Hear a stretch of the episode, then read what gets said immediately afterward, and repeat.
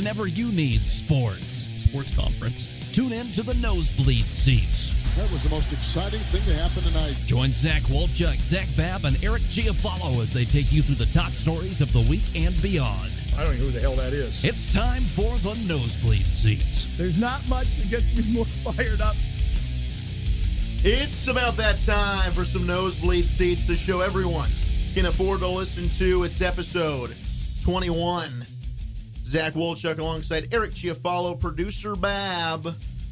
Episode 21 Ooh, for shout a top to 10 player in the National Football League. yeah, shout out to Deion Sanders, man, 21, Oh, big time. I was thinking Ezekiel Elliott.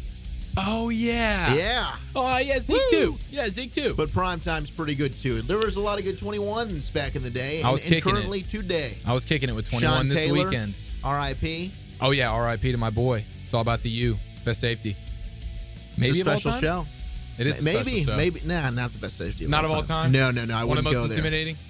Absolutely, Top three, top four. Absolutely, hitters. Yeah, certainly. sure. He was an all-around stud, but unfortunately, the career just didn't last long Love enough. me some Shawnee T. Yeah, it's tough. Had the upside to have been the best. No question. I would say that. I think that's the best way to put it. He was phenomenal. How's everybody doing? We've got a jam packed show. We're talking NBA. We're recapping the draft. There's a lot of rumors going around. We'll have Nick Neppech on to decompress about that. LaVar Ball, oh my gosh, just a food fest, cornucopious amount of audio from him. He's Love jumping on Raw. guy. Just amazing. The night of the draft, he's got great stuff. We'll do quick puck. A lot's happened in the NHL Mm. with the NHL draft and I the am- NHL expansion draft with the Vegas Golden Knights. I'm ready for that. We'll talk NFL. I don't know if you guys know. I don't know how much you care. I know Eric doesn't care that much, but I think creates fun conversation. The NFL Top 100, Top 10 was released. We mm-hmm. talked about this is episode 21 for the Dallas Cowboys own Ezekiel Elliott. We'll talk a lot of Zeke today. Good news for Zeke. Good news for Zeke. All right. And of course, there's always UFC stuff to talk about, movie news to talk about. I got some new Conor McGregor audio. His coach on the MMA Hour with Ariel Helwani. We'll hear from him, Coach Kavanagh. somebody crapped in the ring. Somebody crapped themselves. It and happens. we love anytime we can talk poo. We're talking it here on Nosebleed Seats Podcast. And we'll get weird with Wolchuk. But first and foremost, guys, how you doing since the last time we talked? well, last time we talked, we were at the Dirk charity baseball game. Yes, we were. Saturday evening, you and I, you were in attendance. I was working as a professional in the radio broadcasting You ended up living the freaking dream that afternoon. Absolute dream night for me. I was supposed to just go there and set it up for probably seven bucks an hour. Turns out I made seven bucks an hour to go down on, on the field and be a runner, is what they call it. Having a mic and whoever needs a mic for the PA to be talking this or that. Ben and Skin needed it, the PA guy, whatever it was. I was the guy to go hand him the mic. So I got to chill out by the dugout of each team. I mean, you're talking about Dirk Nowitzki, all I mean, the, the best Cowboys players, Dak Prescott. I'm chilling by Dez Bryant, Ezekiel Elliott. We're gonna get to him later. Seth but Curry. Seth Curry, Harrison Barnes, Donnie Nelson, Rick Carlisle, Tyron Smith, whom by the way, Pachulia. yeah, just an endless amount of awesome people to be around. Probably the best day of my life. I can't think of a better Andy one. Roddick, Michael Young, yeah, he's Chris Harris so Jr., sexy. That Andy Roddick, especially with a bat in his hands. Zeke, Dak, and Dez. I know you said Dez, but Dez can't get enough likes. And Andy got the MVP. And he did. He did so get the he was MVP. doing it big. Ezekiel Elliott had a good time. It was just a lot of fun being around them, just in a fun environment, doing it for charity. So it was all it was all fantastic. But Tyron Smith, quite potentially, just the most unbelievable specimen to look at that I've ever seen in person. I mean, you're talking every bit of six five. He's 300 plus pounds, but when you look at him, he looks like a defensive end. Like especially from a distance, he looks so lean. Like he's 300, he's 600 pounds, or I mean, he's 6'5", 300 some pounds, and he looks lean as can be. He like looks like he should be Greek gladiator. looks like he should be a defensive end, and you're like, dude, you're the offensive lineman. Like this is insane. He's the best left tackle in football. He looked beautiful out there, and the bat looked so small in his hands, Like a little stick, like a little straw. yeah, it was fun. It was just it was great to watch him play and just to watch these guys out of their real element playing a sport like athletes looking almost Dirk unathletic at Nowitzki times. playing first base Was great. It's probably the greatest thing I've ever seen in my life. His he can't seven foot bend. frame, yeah, having to lunge over first to try and catch a low ball that Dak Prescott's thrown to him playing second base or whoever the hell was on third. They had rotating lineups coming. It was fun, and I- Zach and Deke are chasing each other and, and jumping on each other. yeah, it was just a playful get. time. They were on opposite teams, so they were kind of getting competitive with it. And it was just a really fun time. I got I actually ended up getting my picture with Dirk. You remember he I came did. to the I got that I, I kind Snapchat. of chickened out on the picture there. Well, this time he came up. He stood up next to me at the dugout at one point. We're on the third baseline watching the game. He comes and stands right next to me. I get it. We're boys. We we had a bathroom moment together. Gave him a hug and a kiss. We go way back. So I'm like, Dirk, bro, let's cop a pic together. He was like, Yeah, here, text that to me. Couple later. what? Cop a pic. Mm. It's a little selfie. So I got that. It was good. Uh, I got some pics of Harrison Barnes, Seth Curry. By the way, a cool little thing. I didn't get to hear details, but it's just cool to even know that this was happening. So I'm standing there in the dugout, or actually next to the dugout, and Donnie Nelson, GM of the Dallas Mavericks, standing there next to Harrison Barnes, who is, I guess, the the superstar to be for Dallas right now, like their best player for sure I would say so. free agency, NBA free agency is right around the corner. The draft just happened, and you could tell Donnie Nelson and Harrison Barnes are standing there, you know, talking shop, talking strategy. I could hear players' names getting floating around. Donnie just kind Oh. of, just kind of letting them know, hey, you know, we're this is kind of just almost seemed like tentative. This is kind of where we're laying out the plans here. But again, we're standing in the dugout. It's loud. F- fans are cheering. There's a game going a on. packed house. I'm not trying. To, I didn't want to get too in there and look like I'm eavesdropping, so I had to like be You casual. You should have and sat right down. I know. I should have just put a mic right there and recorded him and said, "What you think? What's going on? What's the plan? What's the move?" Donnie, give it to your boy. right now. But him and Harrison Barnes were in there, and they were just going back and forth on some of the plans. It's just cool to be there in a moment where, hey, listen, that kind of stuff happens. You know what I'm saying? The GM of a team's talking to his best player, letting him know, hey, you know, next week's free agency, this is kind of what I'm thinking. We got this guy, that guy, hopefully plan A, plan B. And I could just in and out, couldn't hear anything like, like for sure. I can't bring any heartbreaking news here, but I could just tell him and Harrison were chopping it up, discussing the plans that are about to come this weekend when free agency kicks off. It's coming soon, and we're going to get into all of that. And it's true, you've got to make the most of your time together. Harrison Barnes flew in, didn't even know it was a last minute thing if he'd be in town. So who knows how much he's in Dallas in the offseason. Him and Donnie have hectic schedules. When you're together in that environment, you got to get together. Like, right, Exactly. now we're on the same page. So that's pretty awesome. Yeah, like, I mean, an who knows- kind of look at the life of these yes, players. just see how this kind of stuff goes down. And eh, like you said, who knows when the last time Barnes and Donnie really got a chance to chat with each other? Probably since you know one of the last games of the season, last couple days when the season ended, and then you know these players go enjoy themselves for the summer. They train by themselves. They're in and out of their you know their home or where they play uh actually professionally but they're you know they're in and out and enjoying themselves. So who knows how much they've conversed with each other. And it was just cool to be there and know that that kind of stuff takes place. And i was having the time of my life. So yeah you asked me how i'm doing i'm doing great. The weekend was fun and what a time. What a time to be alive, that's right. Right? That's what they say. that's what they That's what say. the kids say these days. the cool kids Yeah, it was fun. I mean, Dirk Nowitzki is his hero celebrity game. It's been something that's been going on back to Mike Modano. When Mike Modano retired with the Dallas Stars, he passed it on to Dirk. And when Dirk retires, if I had to guess, I think Dak Prescott's going to take it over. I think he's next in line of the Dallas. i heard rumors of that a little bit yeah i mean he's I definitely could the see Dak kind of taking over as the main face of the Heroes game. Well, he's definitely going to be the next face of the city in terms of athletes. We hope so. The face of the sports figure, or yeah, you would assume Le- so. But Ezekiel Elliott's right up there. Zeke's right there, Zeke's right there. for but sure. The but quarterback just gets exactly, a little bit more the quarterback always gets more love. the chutzpah, baby. exactly what he said. So, so Dak's the man, and maybe he will take it over. Hopefully, he does because Dirk's really only committed to doing this charity event like he's been doing for oh, a decade now, if not more. Yeah. Um, and he's only committed to doing it for as long as he's actually playing. And right now, we only can guarantee one more year out of Dirk. I think it's going to be two for sure. Okay, I you're think- going to for sure. Well, wow. They recently came out and said we're not picking up the player option on this year, and they're going to do a new contract. And I've heard rumors from what I read that the new contract will probably be a two-year deal.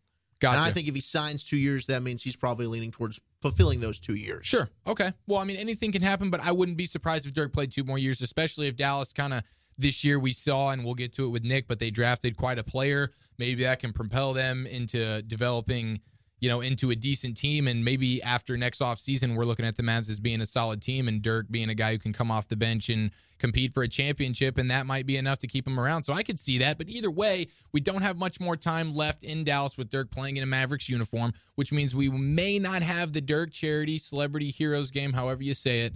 Uh, in Frisco anymore, or for at least not that many more times. So if Dak takes it over, it'd be great, great for the city, and that probably just means even more Dallas Cowboys players going out there to support the cause. Everybody's. It, it is amazing the names that Dirk Nowitzki's able to draw. So it adds pressure. Dak, it's not an easy job. You better get schmoozing out there with the celebrities. Listen, the I don't think the the Cowboys starting quarterback, who's a hell of a player and on more than likely a hell of a team, uh, is going to have any problem bringing athletes. You wouldn't think so. And stars, But Dirk's the done a phenomenal job regardless. Let's hear who the Mavericks took, though, at, at pick number nine. It kind of fell into place how a lot of Maverick fans predicted and thought maybe it would.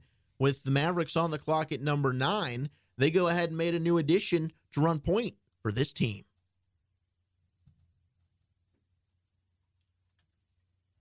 With the second pick in the 2017 NBA Draft, That's not the right pick. That's the Lonzo Ball selection. you, Wow. You're going out of order on your cuts here, Well, we were talking about that doesn't matter. This is really good. Gosh dang it! Fab, yes. You know who I'm just happy for? we're cutting this all out. this? Mark this. I'm happy for the listeners. Why? That's who I'm happy for. I'm not. because they really just get to enjoy this moment. That's true too. I hope you feel how facetious I'm being right now. It's cut three. Oh my goodness. With the ninth pick in the 2017 NBA Draft, the Dallas Mavericks select Dennis Smith Jr. from North Carolina State University. And when you think about it now, the Mavericks have added a good amount of lottery talent to the team. You draft Dennis Smith Jr. at nine, and then you got Harrison Barnes, who you signed last, last offseason. A team that just a short period ago was old and really had no vision for the future. All of a sudden now is pretty darn young and has some good pieces to build moving forward. Well, I It's was watching. exciting. I was watching the game with my uh, with my really really good friend Hayden, and he's What a game? huge. What game were you Or not the game? Excuse me, the draft. Oh, the draft. and he was super super excited. He was chubbing way hard for And Dennis he's a Smith huge Jr. Mavs fan. Yeah, huge Mavs fan, and I'm thinking if that's the pulse of Mavs Nation right now, if I can take that pulse from Hayden, and and you're a Mavs fan yourself, Wolchuk, I think everybody was pretty thrilled they got an athletic guy, especially when you turn on the highlight reel. He's a guy that just jumps off the screen.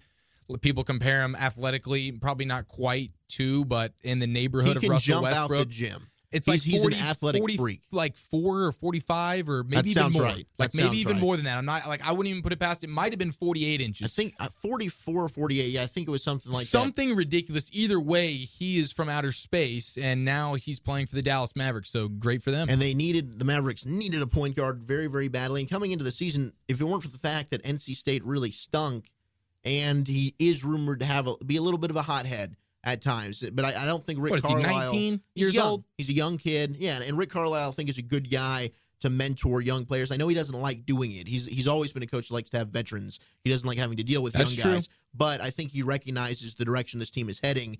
Dennis Smith Jr. is a really critical piece to be successful here. I think Carlisle, if he has to, which he does now, will be able to be a good guiding influence. And so will Dirk. You know, Dirk's at the point in his career now where he's ready to kind of. I think him and Harrison Barnes have a special relationship because Barnes earned his respect. If Dennis Smith Jr. can come in, work hard right away, prove to these guys, hey, I'm here and I'm legit. It sounded like he said good things in his post game remarks, post draft remarks, I should say, at his press conference. I'm excited, man. Talent wise, he could have been the third overall pick of this draft if it weren't for the team stinking, him sliding a bit, and some of the off the court stuff. But the Mavericks seem to be very comfortable with it all.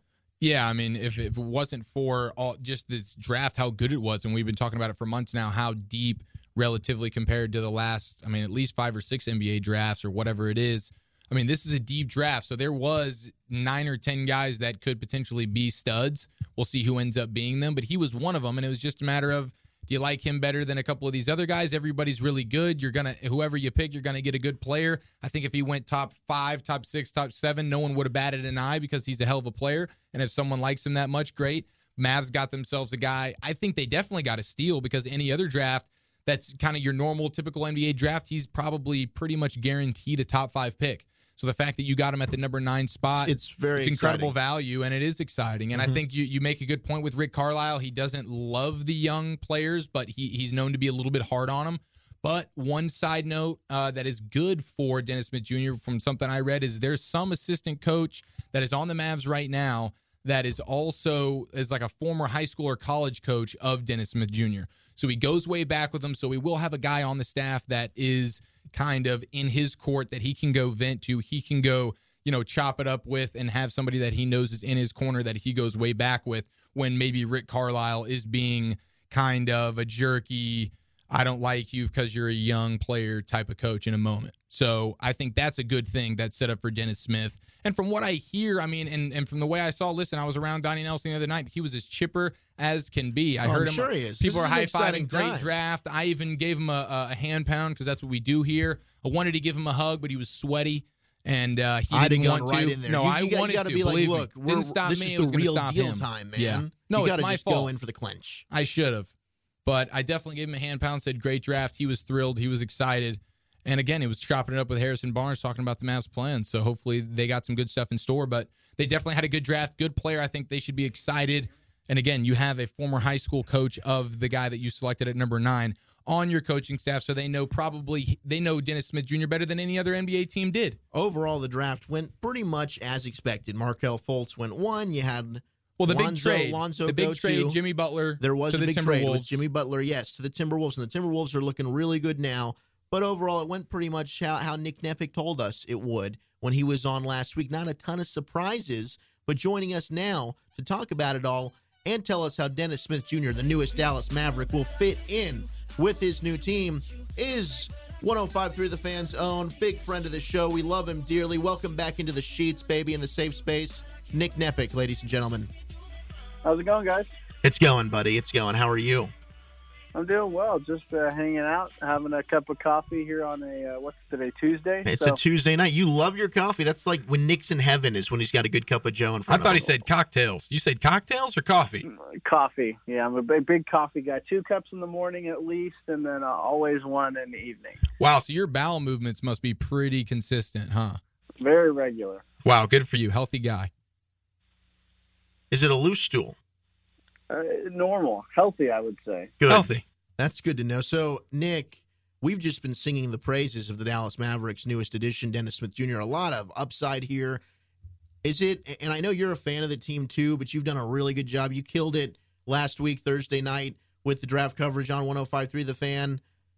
As a fan, we- we can kind of start to hone in and be like a little too, oh, we're uplifting this pick. Maybe it's not that great, and we overrated a bit. But I'm freaking excited, dude. Is that is that legit? Is this player for real? Or are we overhyping him just because he's new and fresh, and we just want something to be excited about as fans?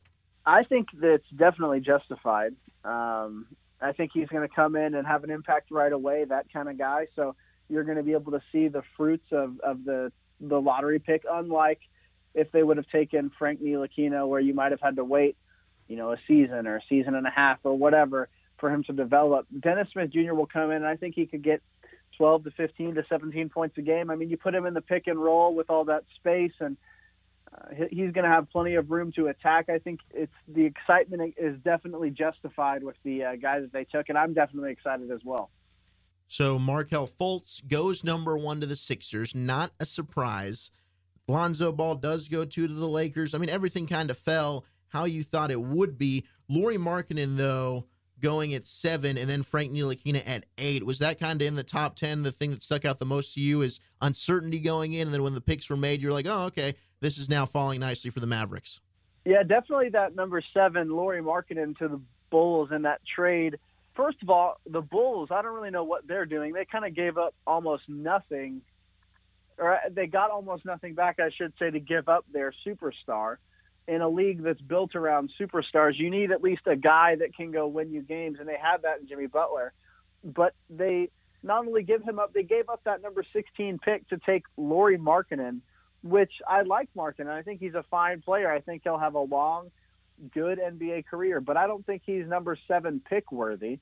I mean, he's a, he's a jump shooter, and that's about it. Uh, he'll need to improve a lot of different things. So that was the biggest surprise.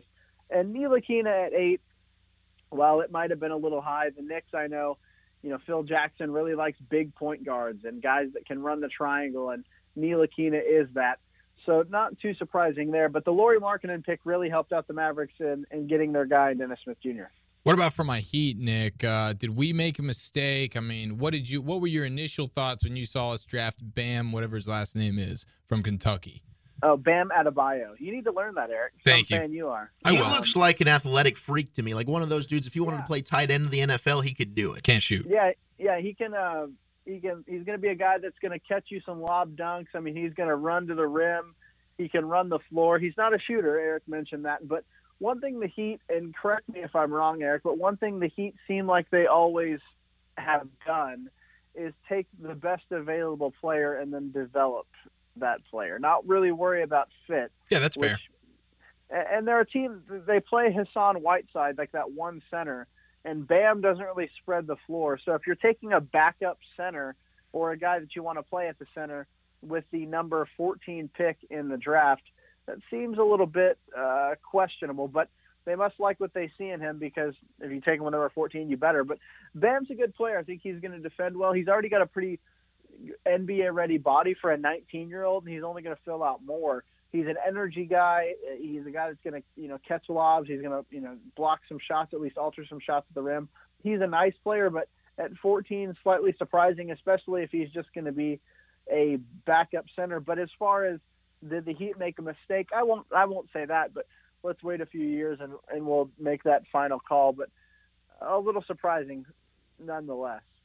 Lonzo Ball going to the Lakers. Now that that's official, uh, we can screw the LaVar Ball stuff. Let's just talk X's and O's here. Do you think he's a good fit to the Lakers at two? We know you're a Fultz guy. You've made that clear. You think he can be really good with the Sixers. Do you think Lonzo Ball will be successful with the Lakers with their team constructed now, not with the Paul George situation looming? Yeah, I was, you know, with D'Angelo Russell playing the point guard, or excuse me, the two guard, and Lonzo at the point guard, I would have really liked it. Now I think it hinges on can they get Paul George, and I think ultimately they would like LeBron James. Can they get guys around Lonzo that he can distribute to? Because that's when Lonzo is the most successful. At, you know, at UCLA, he looked so good because he has got, he had guys that could space the floor. He had shooters around him that he could find. He had guys that could run in transition.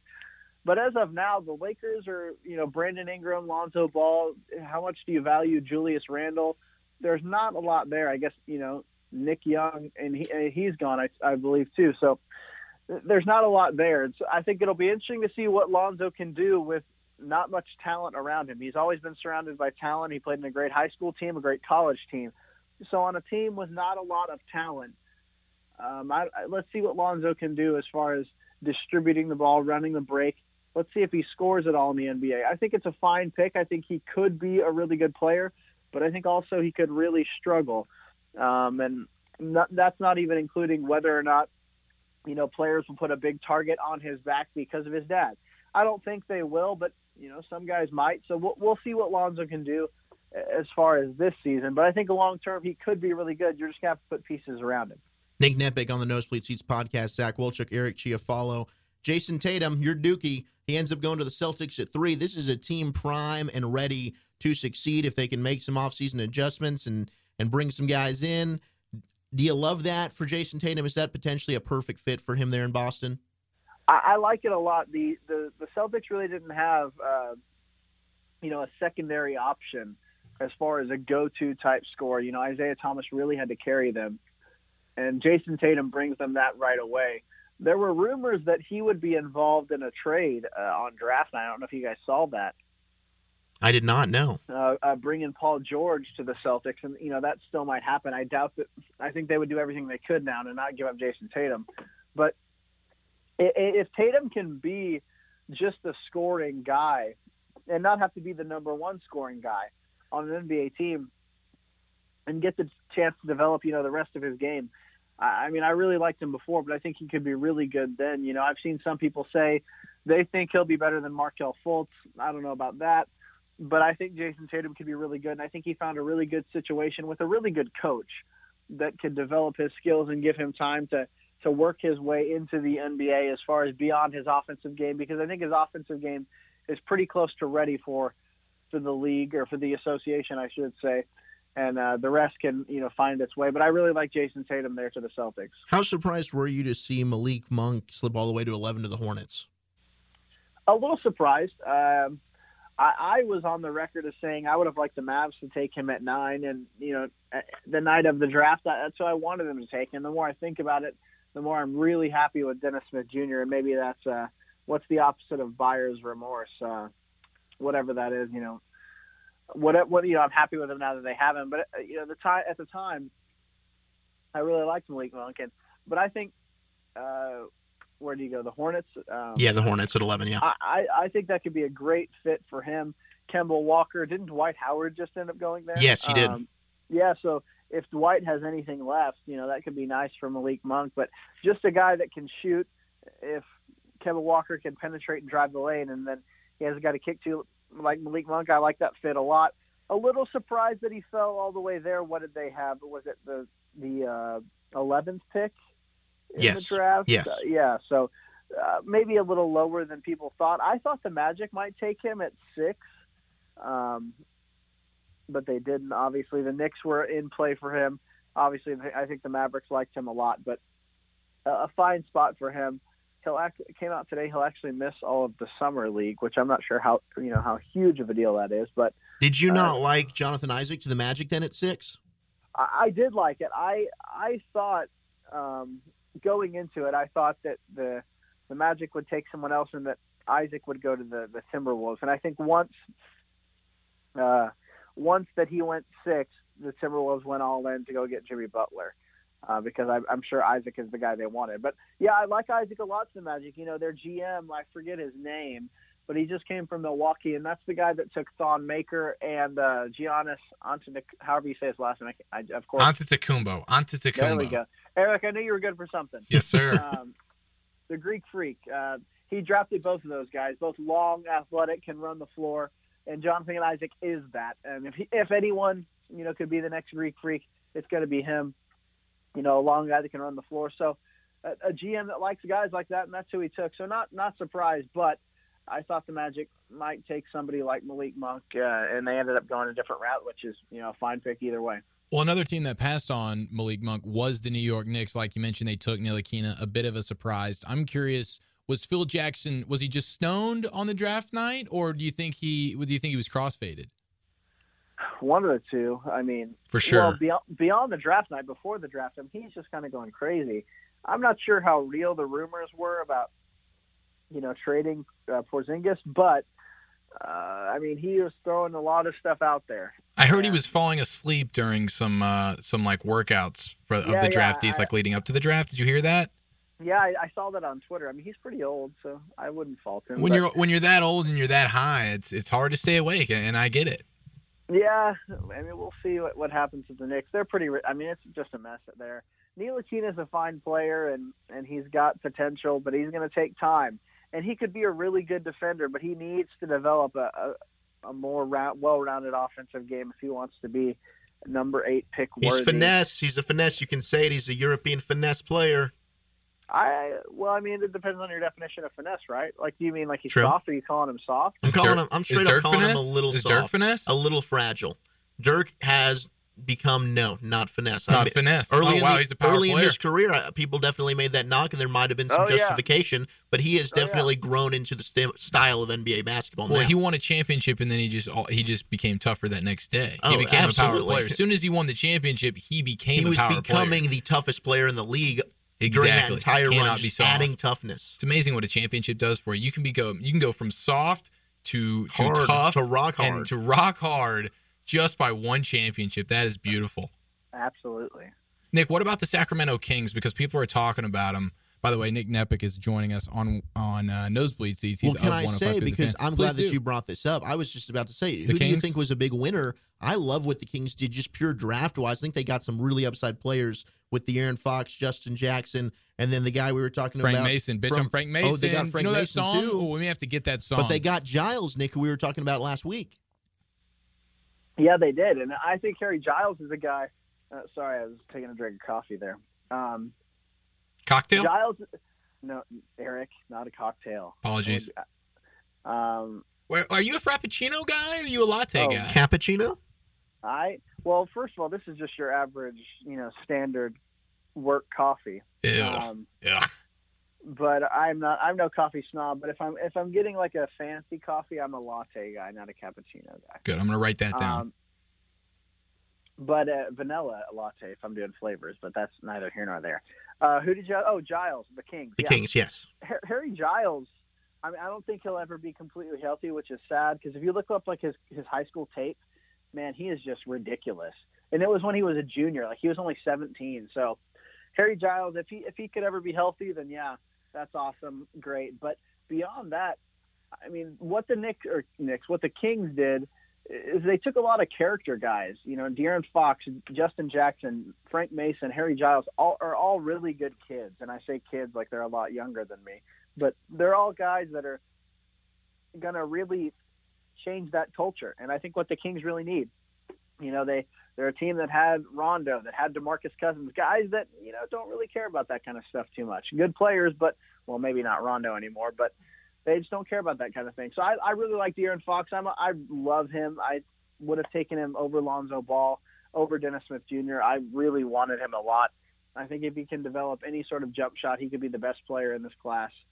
Um, I'm a big fan of his. So De'Aaron Fox, I'm a, I like a lot. Justin Jackson, they, I think they're hoping his jump shot sticks because uh, he he showed a big improvement from junior or from his sophomore, excuse me, to his junior year. But it, that's the first year that he really shot the ball extremely well. So if he can improve immensely, they'll have another shooter. They've got Buddy Hield. They've got Ben McLemore. I think Ben's his first name. Yes. And they've got a couple players.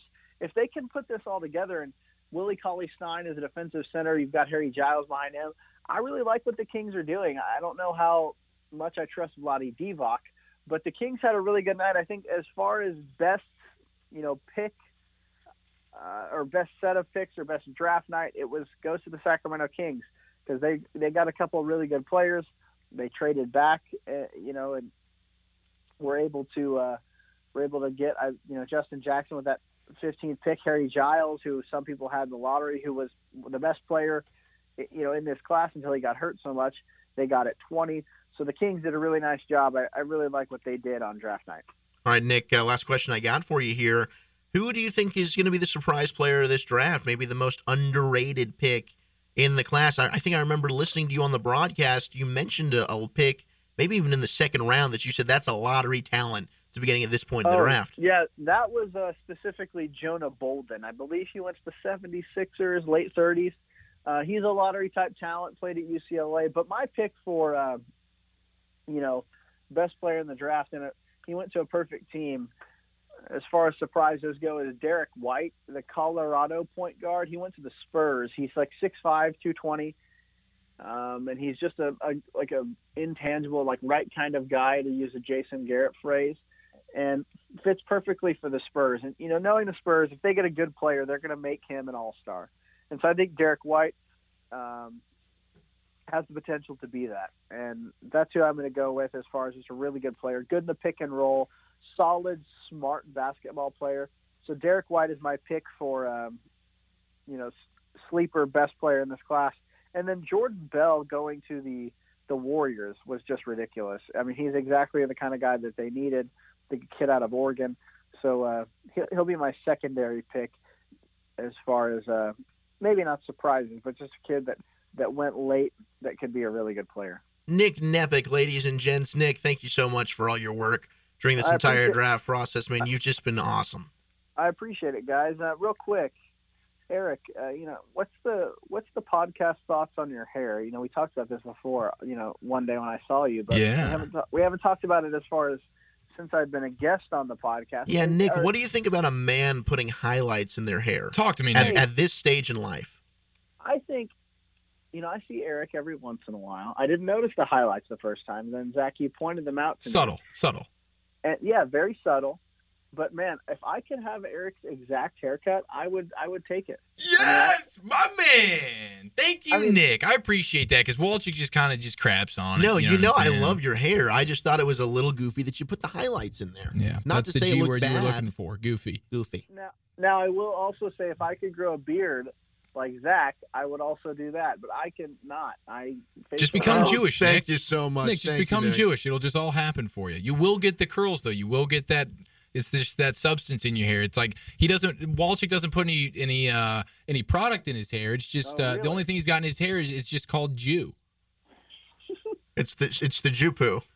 It's great stuff. I almost uh, spit coffee everywhere. um, well, yeah, guys, I you know, both of you, quality, um, quality hair. I'm glad we passed the eye test. I'm Thank glad you we so passed much. the eye test. Nick. Well, really we're not as good looking as you are, but we'll take definitely having good hair. Oh, I appreciate the compliments, guys. Thanks for uh, thanks for having me on to do all this fun draft stuff all all, all draft season. It was a, it was a good time. Hey, you're stuck with us for life now, bro. You're our Hey, draft college- guy.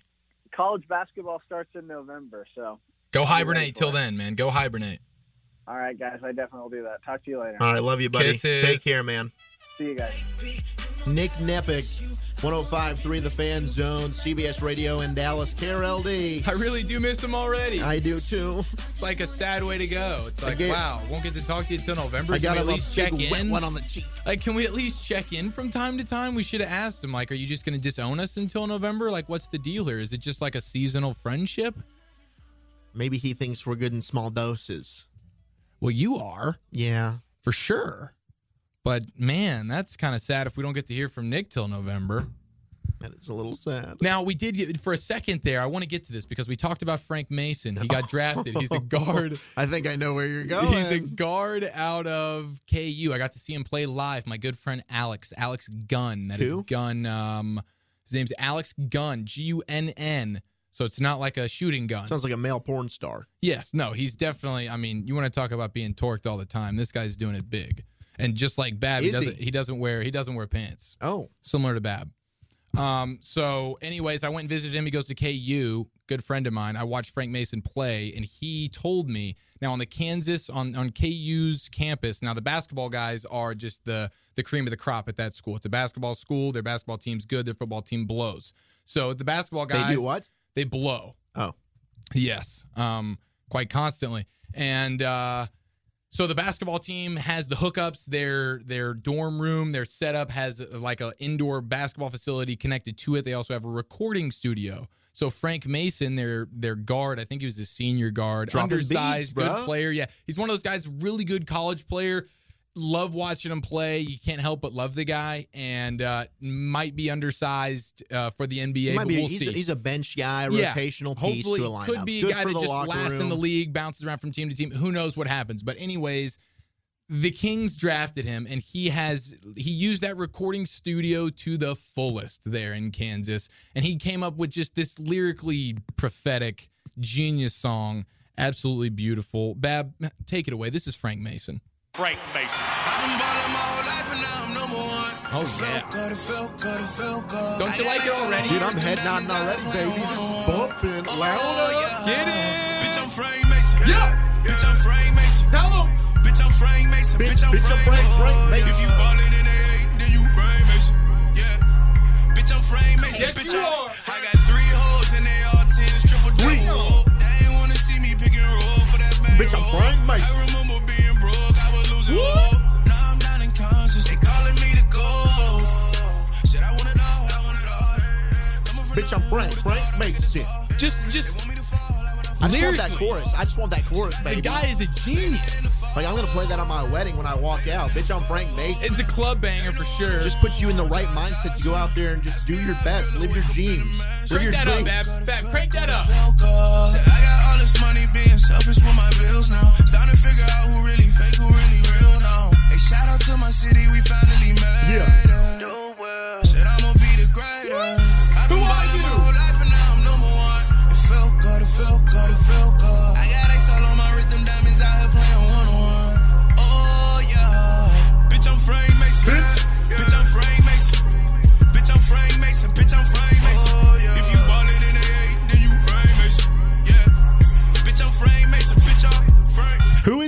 he? Is Frank Mason. He's Frank Mason, bitch. Damn, that is so good. Man, that I would seriously go climb Mount Everest right now after that. I'm hyped. The multi-talented Frank Mason, drafted in the second round, Sacramento Kings, hopefully a future MVP of the league, definitely future rap superstar. I would imagine him on the Hot 100 charts before we know it. think he's already there. I mean, it's a long line of basketball players that turn rappers. He's almost, it almost seems like his rap career's taken off before his basketball career, which is crazy. Yeah. And now he's just about to hit it big.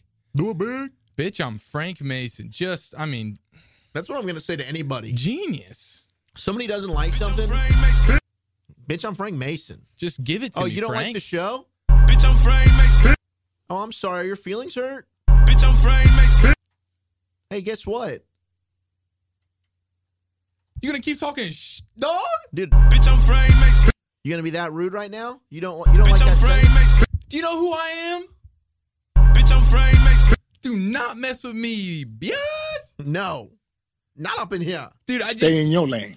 Exactly couldn't have said it better, LaVar. Thank you. Jeez, talking about LaVar, he was freaking goo goo gaga after Lonzo got selected. Yes, he was. Of Lonzo course he Ball, was. number two to He's, the Lakers. he's already got his Lakers big baller freaking hat ready to rock, and they had Bees him up. on. Bees up, triple B, baby. Triple B. They had him on ready to go to talk about his son getting selected. Cut two, Babb, of the NBA draft stuff. So this is draft night. This is draft night. Right after Lonzo Ball's been picked, right after Lonzo Ball gets interviewed, they go straight to LaVar. Of course. So I knew this was happening before it was happening. When did you get this hat made? Uh, when he was a baby. When he was a baby. What's it like now that this has come to fruition for you? You've been talking about it for nine months. Nine months. You're talking about 19, 20 years. All right, 19, 20 Just years. a microphone on me when I was talking about it. What's it like right now that he is an Man, LA Laker? It's a wonderful feeling. But I already knew what was coming to him. I got two more boys. I got to come do the same thing two more years. So you're going to get them to the Lakers too. How? The big baller way. Ball control. Boom! That's it. How That's good the money is. Lonzo Right? Ball the going to be for the LA Lakers? Hey, I'm going to tell you what. Lonzo Ball is going to take the Lakers to the playoffs his first year.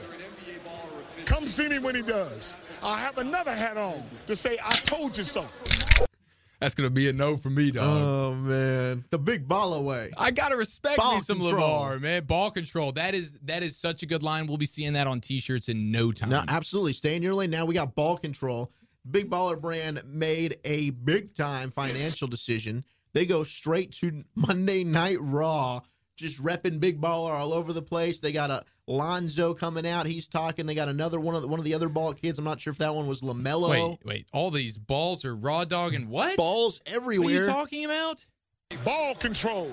That's what we're Oh, talking that's about. That's what we're talking so about. So LaVar Ball's in the middle of the wrestling ring now with Frank or Mike the Miz Frank Mason? Mizanin. Bitch, I'm Frank Mason. he, he walks in there and he says, Bitch, I'm Frank Mason. "Yeah, Monday Night Raw."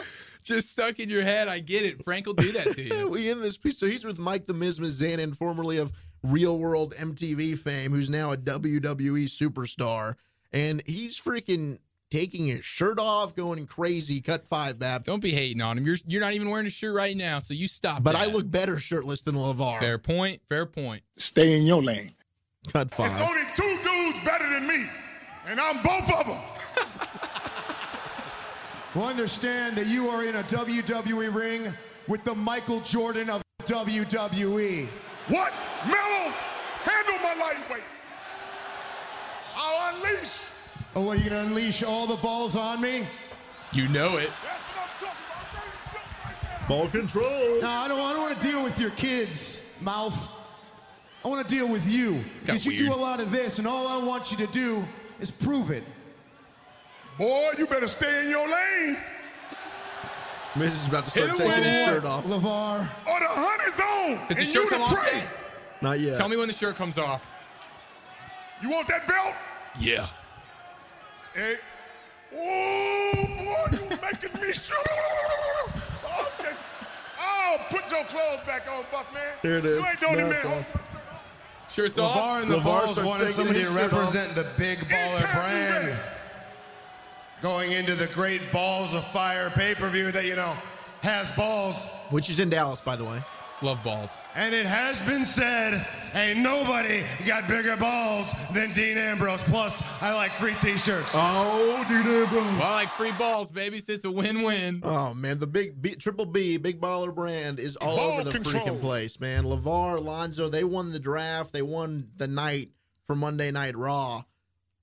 You Monday know, Night Raw, and- dog. And people don't like him. I think he's just an audio gold waiting to happen for for radio, for TV. He's a clown, and this this proved it. The moment you go to WWE, it's like, all right, this guy is a show, and now everyone can know that. And don't get butthurt by him because No. he's great. It's all fun. Just be lighthearted about it and have some fun, people. It's entertainment. That's all LaVar is. He's beautiful. Ball control. Ball control. What do He's you think of? Uh, so we, we touched on the Jimmy Butler trade. I, I saw a I rumor that Kyrie Irving was even touch at all rumored to be traded Who? during the draft. Yeah, Cleveland was looking into trading Kyrie as part of a Paul George deal. I did actually which I thought was that. a freaking joke. It was it was with Phoenix. It was with the, for the fourth For pick. number four and Paul George and Phoenix, or I think, uh, oh, it was a three team deal. yeah, I think somehow they were getting Paul George. Well, I don't know, but that that's I did see some stuff about Phoenix Eric getting Bledsoe, Kyrie. getting yeah, Bledsoe, Bledsoe was going to be involved. There was going to be a lot of stuff going on, but yeah, that was that was a rumored thing to happen. The one that did go down that everybody was uh, went a little crazy about, and it was fun. Was Jimmy Butler going to the T Wolves? Now they got themselves a big three with A. Wiggins, Big Cat, Karl-Anthony Towns, and now Jimmy Butler. That's quite a threesome. I know you and I have probably had comparable, but that's up there. That's up there. I, that that might be close to our best. Um, yeah, yeah. When you look back at the archives, sure. Sure. I mean, that's up there We'll with do some, of the digging. sexiest trios I can think of. That could be something. Look, they got to wait for the Golden State hierarchy to kind of tilt at some point, but they're right rep for the pickings. Well, and they have as enough soon money. As they do. They have enough money. They could go get themselves a nice little point guard because in the trade they had to give up Zach LaVine, who's one of their guards, who's just an average player, good dunker, but not a great basketball player. Um, and then um, who else was involved? Kris Dunn, the guy they drafted top Yes, five Kris Dunn. last year, Yes. out of whatever school he was from. He's a point guard who ended up not being able to shoot. Everybody was kind of high on him coming out, and then he can't shoot. He's only Apparently, been in the the league one year. Bulls liked him a lot. Bulls liked him a lot. They realized that a year later, after everyone else found out he couldn't shoot, they said, "Yeah, we'd love to trade Jimmy Butler for him. Great, go Bulls." Really Uh, didn't get a lot. If you're a Chicago fan, I'm a little upset. yeah, if you're Chicago, you're probably feeling bad unless Markkanen ends up being a really good player. Because remember, the Knicks True. drafted Porzingis a couple years ago. Everyone's like, "Oh my God, the Knicks really don't know what they're doing." Porzingis ends up being a decent player. So you know the jury's still out on all these guys. But yeah, right now on the surface, it looks like the Bulls got swindled. Good for the T Wolves because they pick up Jimmy Butler, who's definitely a solid number two, three option for sure. I think Karl-Anthony Towns will be their number one in no time, with Anthony Wiggins being a great two, three option. And if you can throw a point guard in that mix, and there's a couple out there, Kyle Lowry, Chris Paul, that are free agents right now. You go make a play on one of these guys, and now you're talking about a, a group of four who is still too young to beat Golden State, but a group of four who can go in there and hang a little bit. And when you think about a year, two down the line, Three wow. years from now, I think you're looking at an NBA champion. Because the, other thing, and we talked about this last week when we were talking about how the Cavs were interested in Butler and why that might be better for them than Paul George, even though Paul George is a better player well, than Jimmy thought Butler. it was better. Well, I thought he was wasn't better. as much into Jimmy Butler to Cleveland. Well, it's not that I think he's better than Paul George, but I think it's comparable. And because he's younger and he has two or three years left on his contract at a pretty good rate, comparable to other good players for Cleveland. Exactly. And now the Timberwolves get to take in Jimmy Butler and know, okay, listen, we're still too young to win a championship this year and probably even next year. But the year after that, we still have Jimmy Butler under contract. We keep developing. We get a couple of pieces, roll veteran players on the bench, hopefully at a point guard. But the big three, you talk about a young big three that can develop together. Wow, way to go, Timberwolves. And they have now that's a fun team that you can look at as an up and coming. Can they compete in the West? And and again, if they can go get a Kyle Lowry, if they can go get a Chris Paul, you're looking at a, a, a hell of a team to watch this year. Either way, it'll be fun to watch this year with the three of them. But in terms of how much can they compete with just the three, right now, not a ton. Still a playoff team, but not competing with Golden State. Add Chris Paul, add a couple veteran players next year, and two, three years down the line, Timberwolves are a hell of a squad. Yeah, I'm excited about them. I really am. I thought that they won the night making that trade, and it kind of made me. Obviously, you think of Cleveland because they're they're the first team you think of. They've been trying to get Jimmy Butler. They're trying to get Paul George, and it brought me back to the Andrew Wiggins for Kevin Love trade. And if I'm Cleveland right now, I thought so at the time. I would rather have had Andrew Wiggins. I think if they could go back, they might rather have Andrew Wiggins right now too, and the upside and potential of him. Absolutely. That was a short sighted move there by GM LeBron wanting to trade A. Wiggins for Kevin Love. I understand it that maybe they wouldn't have won the championship last year. Who knows if they wouldn't have had Kevin Love? I, I don't know. But yeah, you're probably sitting there and you're wishing, man, it would be nice to have an Andrew Wiggins as a wing guy that we could trust to score 20 plus points a night. They don't have it, so it sucks for them. And the Timberwolves are cashing in with him, Towns, and Jimmy Butler. It's quite the it's quite the the, the threesome there. So good for Timberwolves. Cleveland though is, is is all over the place, and everything to me is just making me think it's all around the Cavaliers and what's going to happen with LeBron. So we talked, we had Kennedy on, and we talked about Paul George and how you you were thinking, all right, he's probably going to go to the Lakers, maybe LeBron and Paul George. But we both talked about that, right? That's kind of like the thinking he's probably going to end up there. Mm-hmm. Kennedy makes the point. Well, who's LeBron ever lost? When when he wants to stay somewhere and he brings somebody in, they stick with LeBron. Paul George reiterated those points this week, saying, "Yeah, if if LeBron committed and said I'm staying in Cleveland and, and we get there and things are good, I have no problem staying in Cleveland with LeBron. With LeBron is the key. LeBron's got to be there, but he would stay with LeBron, and I think that's that's big. I mean, that's good news for Cleveland. Then you've got the other stuff. Your boy Dwyane Wade in talks with Chicago. Hey, maybe you buy out my contract, Carmelo Anthony. Same thing in New York. All of a sudden, and I know that that's kind of fantasy because does that benefit Chicago? No. New York, maybe. I could see Phil Jackson possibly doing it just to get Carmelo the hell out of there. What if those two guys became available? Wouldn't that just be wow? Cleveland. That's something that you mentioned that I could actually see happening because if they're unable to uh, to land Paul George with at this point, I just deem it unlikely. Especially this is kind of in the now news, and again, we're recording this podcast on a Tuesday evening, so if you're listening to this Wednesday, Thursday, Friday, Saturday, things may have changed. Per Nosebleed Seats tradition, something will break on this tomorrow morning. Oh, absolutely. But right now, the tentative talk is that looks like the Celtics, and this is according to Adrian Wojnarowski, who is. Oh, he's a big time guy, though. Respect. Woj bombs. Yes, Immensely, yes. exactly. And here's a Woj bomb for you. He's a uh, he's a Yahoo guy. He's about to starting July 1st, right before free agency. As a free agent himself in the broadcast world, he's going to ESPN. So he will be an ESPN employee, and he, that's where he'll be conducting his work. So you'll probably be seeing a lot more of him because if ESPN gets a hold of you, he's going to be blasted everywhere, especially for this free agency stuff. So keep a lookout on that. The Adam Schefter of the NBA. Exactly. He's just the guy who drops all the news before it happens. He's earlier and ac more accurate than anyone, and he's great at what he does. So what what is going on right now? Again, Tuesday evening, is that the Boston Celtics are trying to make a move to land Gordon Hayward, which we've known about it as a free agent. Their head coach Brad Stevens. It's a marriage made in heaven. Perfect fit. Exactly. And they're trying to make a trade for for Paul George. Trying to land both of them right now and they're they're working to do so. Who knows if it'll happen because Boston is very gun shy. Danny Ainge is too scared to make a move. He They has all these have assets. the assets, exactly. They've had. The problem is, is they've had them for a year now. And they haven't done anything with them besides just use them for what they are. Which They did just go to the Eastern whatever it is. Conference Finals, though. No, It- no, you you're know, totally it's right. pretty incredible. It's you have the assets, but you're also having success, and you keep compiling the assets. All they did by moving from one But down to three, empty success. Everyone more. knows you're not beating LeBron, and everyone for sure That's knows true. you ain't touching but that's State. why you bring in the youth, like they are doing, collecting all these picks. Maybe you make a trade for a young superstar. Yeah, well now they're now the rumors are is they are trying to make that trade for Paul George, and it's just interesting to me because I'm like, why didn't this already happen? I'm like, if Boston would have done this, wouldn't they have already done it For the They've draft, these, before the yeah, draft? before the draft, so that they can they can make the trade with the pick, and Indiana can Well, get their pick and take still who they want to take. What if they're still? They wanted Jayson Tatum. He was their guy. And he's but still in the- he'll be involved with future the trade? picks. No, no, not even Oh, that. gotcha. They wanted him. They like that piece, comparing him with Hayward, George. He's part of their master so plan. Celtics keep their four pick that they drafted Tatum Yes. just the other night, and, and, they then they give trade up, the future you know, they, stuff. They've got easy contracts that are expendable in, in Avery Bradley, Yeah. in Jae Crowder. They've got some other guys that they could give up that would be good assets for a team. They're good high motor players. They can help them win. Also, easily expendable contracts. But they're also maybe throwing in the future first round picks that they got next year in moving back from one to three. I, I don't know. It's just good. The thing that Danny Ainge always does, and I get what you're saying, because it's like, well, you don't have much to show for it with collecting all these things, but you have the flexibility every single year. Yes, and, and it keeps you relevant. My point is that is he going? Is he really going to make this move? Because this rumor, it's rumored to be out there. How many rumors of the Celtics making a trade for some big player in the last year have we seen that never went through? So why is it going to happen now? That's my question. no, you're right, and But- that's a valid question. And I, I, so I just, I don't know that I find it unlikely, but I'm just very tentative. But since Woj is the one reporting it, I feel confident in the fact that they're at least trying to. And when now whether it ends up happening, who knows?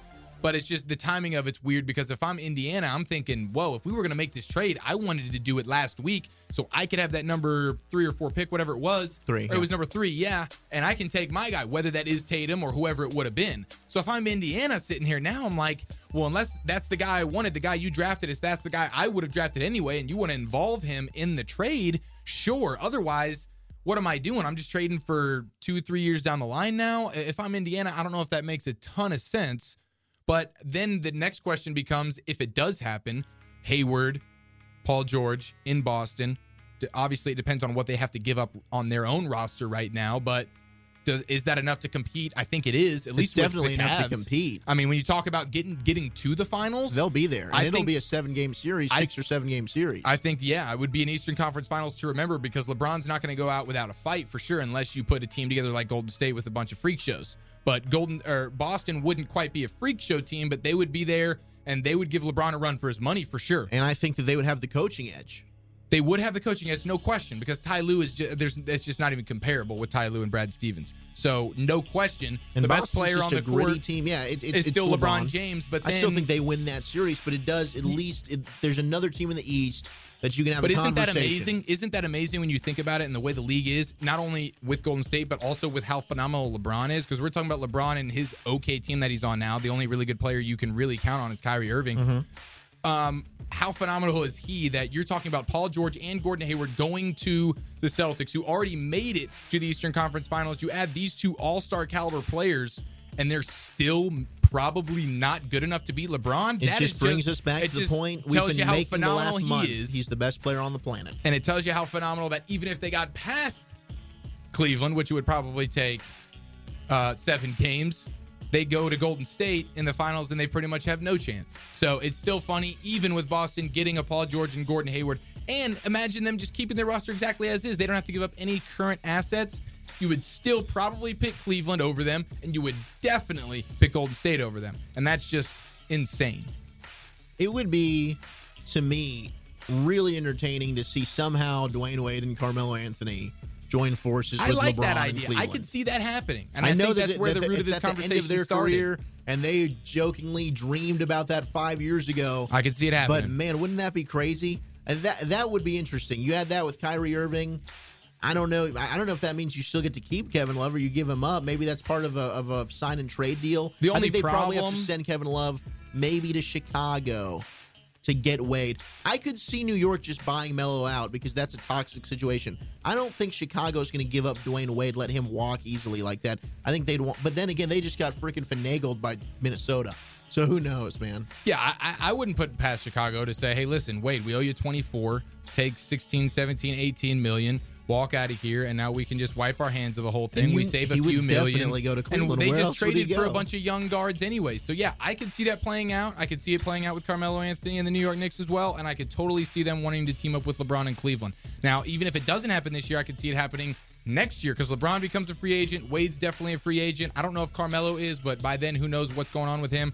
I could, at that point, especially if LeBron's leaving Cleveland and wanting to go maybe to LA or wherever he's going, I could see him wanting to team up with somebody like that. Wade, Carmelo, Chris Paul. I don't know if he'd be able to swing that with Chris Paul. I don't know what he's going to do because he's a free agent this year. But I mean, that is definitely something, a hypothetical that I could see actually playing out. It would not surprise me at all. The problem is, Dwyane Wade hasn't gotten back on defense uh, in what three years? No, but you're not needing Carmelo him to be the Dwyane Wade that 10 he was in his prime with the Heat. Sure. He's just a veteran guy. I don't want to hate on my boy. I love him. We talked about how the Cleveland bench and the role players just failed them the whole series. Dwyane Wade's a reliable guy. He'd be like uh, Ray Allen was for Yeah. that Heat team. That's what he would provide. 20 minutes a a big night. shot, a clutch shot, a veteran guy that you can count on to give you good quality minutes in the finals in that kind of setting It would still against Golden State. It would still feel like LeBron carrying a bunch of older guys in a but finals. it's a guy that they're LeBron can trust. They're Yeah. friends. They bring out the I'm best not in saying each he other. wouldn't do it, He, he wouldn't for- be the Dwyane Wade guys. in his. Yeah, it wouldn't be the Dwyane Wade we know and love. No. but he would be a good piece for Cleveland. Yeah, a big upgrade. I think it makes their team better than the one that we just saw. Yeah, I, th- I don't think it hurts them at all as long as they use him right and everything. But yeah, I think it, it, He's it's a, at least he's better than Iman offense. Shumpert. And Iman Shumpert didn't oh, play yes, defense for you, definitely. and that's God, where he's out better there. than Iman Shumpert. He's a huge upgrade. Better than Deron roster. Williams. Yeah, I mean, it, Yeah. would- it would be an upgrade. It would be an upgrade, but it's still LeBron carrying a bunch of old guys, a bunch of I hate to say has-beens. he could use a that to get him a ring. against Golden State. So we'll see, but there's a lot of stuff going on. Things are going to be changing left and right. I guess free agency kicks off. Is it is it Friday night, Saturday, something this I weekend? think so. I think you're right. and it's like July 1st, I think, is when it happens. I don't know if they can officially sign the contracts. Isn't there like some sort of like few days where it's like you can agree to deals, but you can't actually sign? I think until like the 7th or 8th of July, something like that. But deals will be agreed upon and reported throughout, starting really July 1st all the way up, you know, through the first week, second week of July. So it's a great time of year for basketball fans. We'll see if Boston makes a move. I will be pissed if they do because I want Gordon Hayward in a Miami Heat uniform as a Miami Heat fan. I would love that. We'll see if it happens, but it does seem likely. It seems like it's a match made in heaven for him to to go to Boston. So we'll see if they can swing that. But I mean, this is this is a great time for the NBA, and we'll have to bring on Kennedy maybe next week to kind of just decipher through some of this stuff, see where players have gone, where they're going to be going. It's just it's fun. It's a lot. I love fun. this. and it just creates fun talk because it's kind of Yeah, we're, we're, we just we just put Dwayne teams. Wade and Carmelo Anthony in, But it's not that re- unrealistic. It's the NBA. You've got two mega teams, and it's all about what can we do to get Cleveland now, which is on the other side, better to compete with Golden State because Golden State's there and it's forever. I mean, we've already said Minnesota. That's cute. That's dope. We're excited, but nah, not Not so, not so fast. Not now. Give me a couple We're, years. we're looking to see what we can do to get Cleveland. Maybe They Maybe need to over go through hump. puberty first as a team. Yeah, they're going to grow some. Nosebleed Seats podcast. Thank you for listening. Zach Wolchuk alongside Eric Chiafalo, producer Babb. We transition from the NBA to the National Hockey League with some quick puck. I love Flying V. Flying V. Babb, take it away. So, for all those of you who care, Babb, I'm so hot right now. Of course I care. Anything you say to me, just talk. As soon as this music keep starts talking playing, I dirty. start getting a little chill. Keep talking dirty. so NHL draft this past Saturday because everyone paid attention to that when they chose between the NBA and NHL drafts Oh, I'm paying attention. to keep an eye on. Can't take my eyes off you. Dallas Stars had two picks in the first round. Hmm. The- Yes, they the- did. The third overall because they won the lottery. Double? You said double picks? Double picks. Oh, perfect. Keep going. So with the third overall pick, they chose a guy. We have audio of the picks, but I love this song too much. So I think I'm just going to let the song play Fair enough. instead. It's just too sexy not to. Miro Heiskanen, a 17 year old kid out of Finland, Don't bring a kid into this. Best this. defenseman in the third draft, overall. right? Best defenseman in the draft. Is that true? When, That when is you true. look at him, what do you he's, see? He's the consensus best defenseman. Describe him to me. In Paint the the draft. pic when you see him. What what what stands out physically? Talk to me. Is he big? The second pick they had in the first round was the 29th overall pick. That's the pick they got from Anaheim at the trade deadline. It was a conditional first round pick when they sent Patrick Eaves to the Ducks. On the condition the Ducks made the conference final, it would become a first round pick. And it then they did. And so it became a first round pick. Then they got a little fancy. They took that pick, the 29th overall pick, traded it to Chicago. So when they swapped first round picks, they had the 29th overall pick. Swap it. Swap it. The the Blackhawks had the 26th overall pick. They swapped picks, and the Stars gave up their third round pick to Chicago. Gosh, that's even hotter than I expected. And they chose Jake Oettinger out of Boston University, Jake. wow. goaltender. You think he's any good? Best goaltender in the draft. So they got the top defender Defenseman and the top and goaltender. the top goaltender. Was it the best Which you've is ever it's had? kind of weird because for the first goalie not to be taken in the draft until the 26th overall pick, that's pretty rare. I think I heard on the broadcast they've only, he was only the second goalie to be taken in the first round in the last five years. Teams, for whatever reason, Yeah, there's been have been kind away of moving that. away from taking goalies early. yeah. Move closer. I think uh, the Stars might be a case study for that because they took someone by the name of Jack Campbell, 10th Mm-hmm. overall in 2010. Didn't work out. Jack what? No, Jack Campbell. He Hmm. played uh, one game his entire Stars career, gave up five goals. Where's And, he uh, now? Uh, he is with uh, the Ontario Reign of the American Hockey League. So you don't think he's ever going to make it, huh? He got well. He got called up to Los Angeles this year a couple times. Did okay, but then got sent back down when uh, when they traded for Ben Bishop. What happened with the Who's now Vegas with the Golden Stars? Knights in the expansion draft? How's their team looking? Golden showers. Uh, pretty good. Which uh, you know they're going to be better than Colorado has been.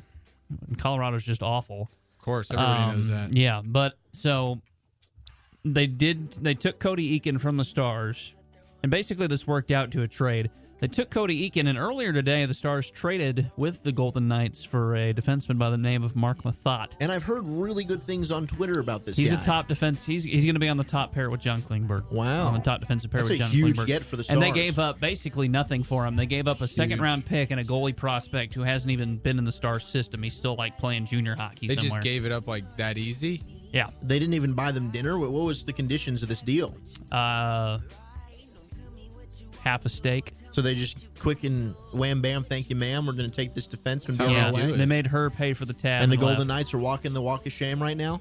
Yeah, the Golden Knights are the when you You slam the steak dinner, and then you walk out without paying, and, And the girl go- has to pay for both, and you left Eat her. and run. I love it. I You love finish it. with That's some that's, showers. that's what the Golden Knights Man, that's are a win this for Jim Nill and the Dallas Stars. Yeah. So essentially, There's expansion more? draft included. They basically gave up a goalie prospect who's not going to sniff the NHL anytime soon. But a, I s- want you to sniff it. a second round pick. The second round pick, by the way, too, is in 2020.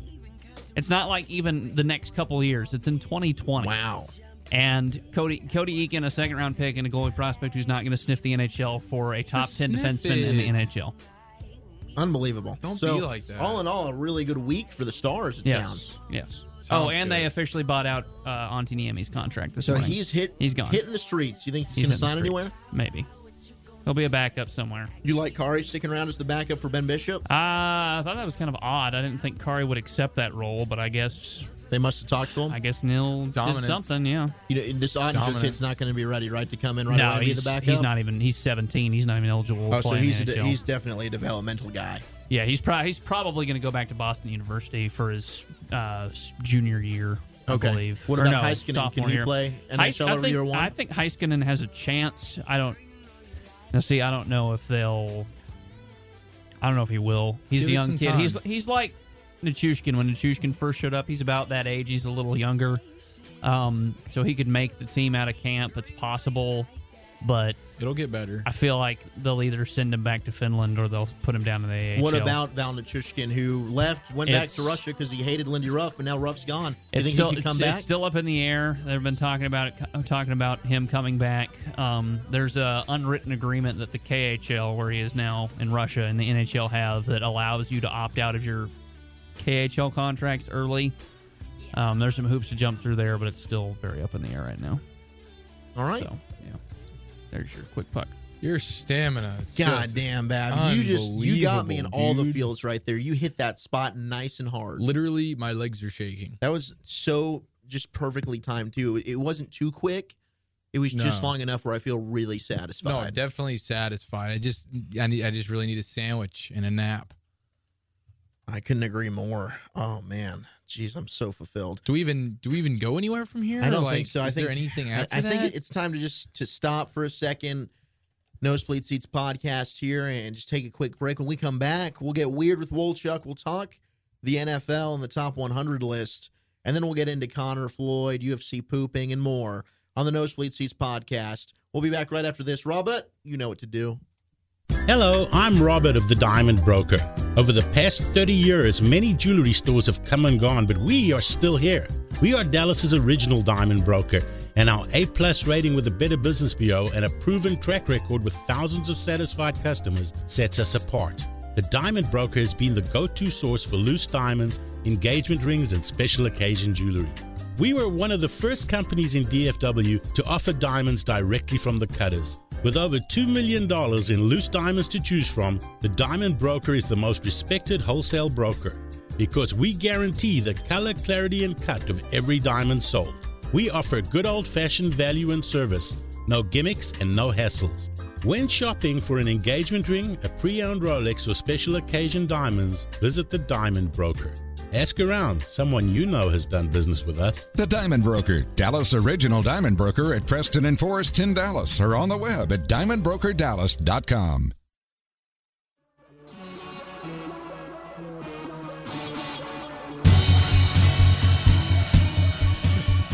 Nosebleed Seats podcast. Zach Wolchuk, Eric Giafalo, producer Babb. Thank you very much for listening to the show. Everyone can afford to listen to. It's episode 21. We've talked about the NFL draft, NFL or the NBA draft, I should say. Football's on your mind, and I I, can understand, Because we're gonna get to football here very soon. But we've done all of our NBA stuff. We talked a little quick puck, but now it's time for a nosebleed seats favorite. Let's get weird with Wolchuk. Let's just get vaped out right now. I'm looking to get weird. That's weird, man.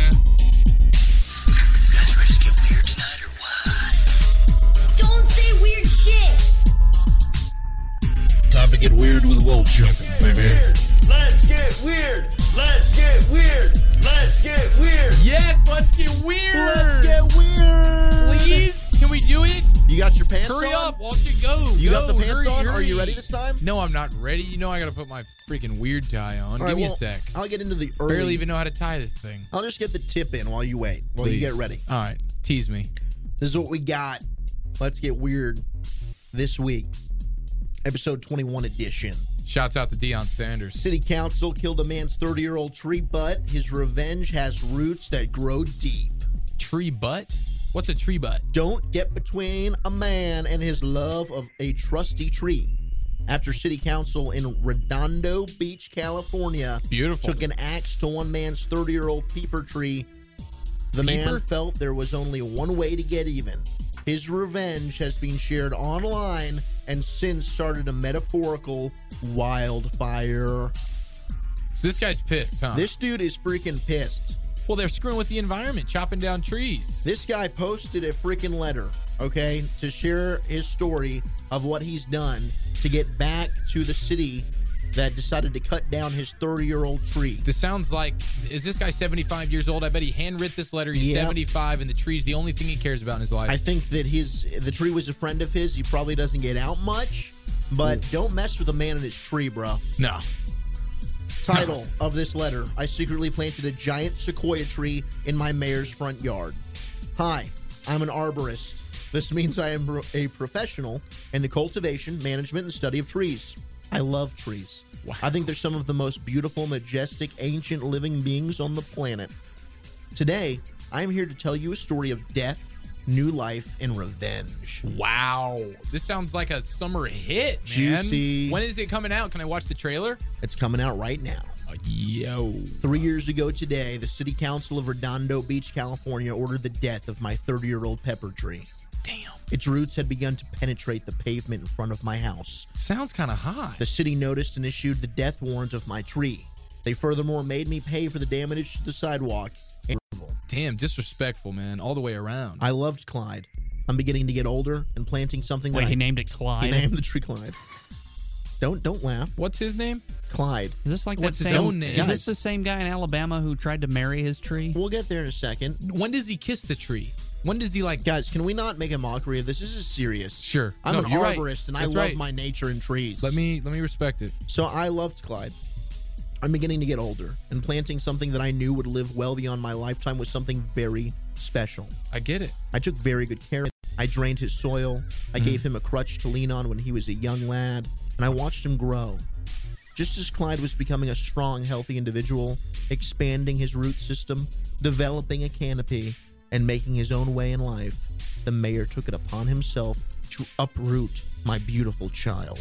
What a dick, dude. Mayor Steve Aspel, you killed my child!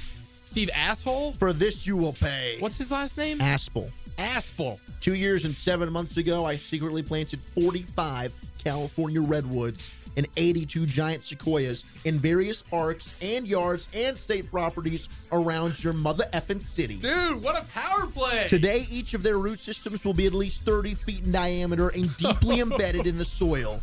You may have noticed the trees growing in front of your city council or that new one that sprouted up in your backyard. That's a giant sequoia, and its growth will begin accelerating rapidly in the coming months. This is amazing. You killed Clyde, but I have replaced him with over 100 living giants. And Oh giant they will dude. become. Dude, in a guy- few years, they'll begin breaking heights of 100 to 300 feet and live well beyond 2,500 years. That's way longer ago than Jesus was born. Holy balls. To remove even one of them at this point will cost well over $1,500, and I'm stiffing you with the bill. Dude, Just like you did to me three years ago. Good day to you, sir. May your city be overrun by trees, and may Clyde rest in peace. This Drop guy- the mic. Bitch, What I'm a- Frank Mason. What a brilliant. I mean, that's the ultimate mic drop ever. This guy could literally take over the world. Like, like in a way, he could. He's using this to his, his own advantage, and I get it. He's respecting the fact that he knows he could just go plant these ridiculous trees all over the world. I mean, he could probably go in this dude's living room and like figure out a way to get it planted so How it grows long do you think that that took him to plant 45 California redwoods Dedication. and 82 giant sequoias? What was he doing? Going out at night? Had to. You know, just he's he's blind. He got, his whole black suit on. probably went full got his detective shovel, mode. his seeds. I don't even know what the hell goes into this process, but this little dude sneaking around the whole freaking city and neighborhood. I'm amazed nobody called the police on I him. was talking about a movie trailer for this thing, and now I'm dead serious. This could be a movie. It sounds juicy. This could truly be a movie. This is like a new superhero. This guy could take over the world. He could just plant big ass trees anywhere he wants to. Like, first of all, the guy must have superhuman strength or unbelievable tools to be able to dig like that. Because I would imagine there's a lot of digging involved in burying sycamore trees 45 times. Sequoia. Sequoia. Get it right. excuse me. My bad. you Respect arbor. the tree. I didn't even know the term arbor, by the way, was like a tree thing. I didn't either That's like I a new this. word. I try me. and make this an, an educational segment. It is education. because listening to us talk about sports usually makes people dumber. Sure, so this, this is to try and uplift the educational and IQ level of the listeners as well as ourselves. We need all the help we can get. It's a learning experience for all of us. But this story just reminded me of a story that happened a few years ago. And it's audio that I'm sure is very familiar to most people out there. I don't know if you guys remember the uh, Alabama fan that called into the Paul Finebaum show The crazy lady? and admitted, no, this is not the crazy lady. The crazy crazy lady's great, but this is the Alabama fan. They called into the Palm, the Paul Finebaum show, excuse me, on ESPN Radio, and admitting to killing those Auburn trees. It's cut one of Let's Get Weird, Babb. This year I was at the Iron Bowl Okay. and I saw where they put a Cam Newton jersey on Bear Bryant's statue.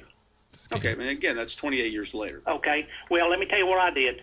The weekend after the Iron Bowl, I went to Auburn, Alabama, because I live 30 miles away, and I poisoned the two Toomer's trees. Okay. Well, that's fair. I put Spike 80 DF in them. Did they die? Do what? Did they die? They're not dead yet, but they They they, they, they definitely will die. Is that against the, the, the law to poison a tree? Well, do you think I care? Mm, no.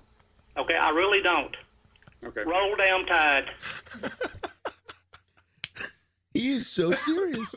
so this was a ended up being a live confession on a God live dang it, radio. Babb, do you remember this story? I know you. You've got to. You're well of useless information.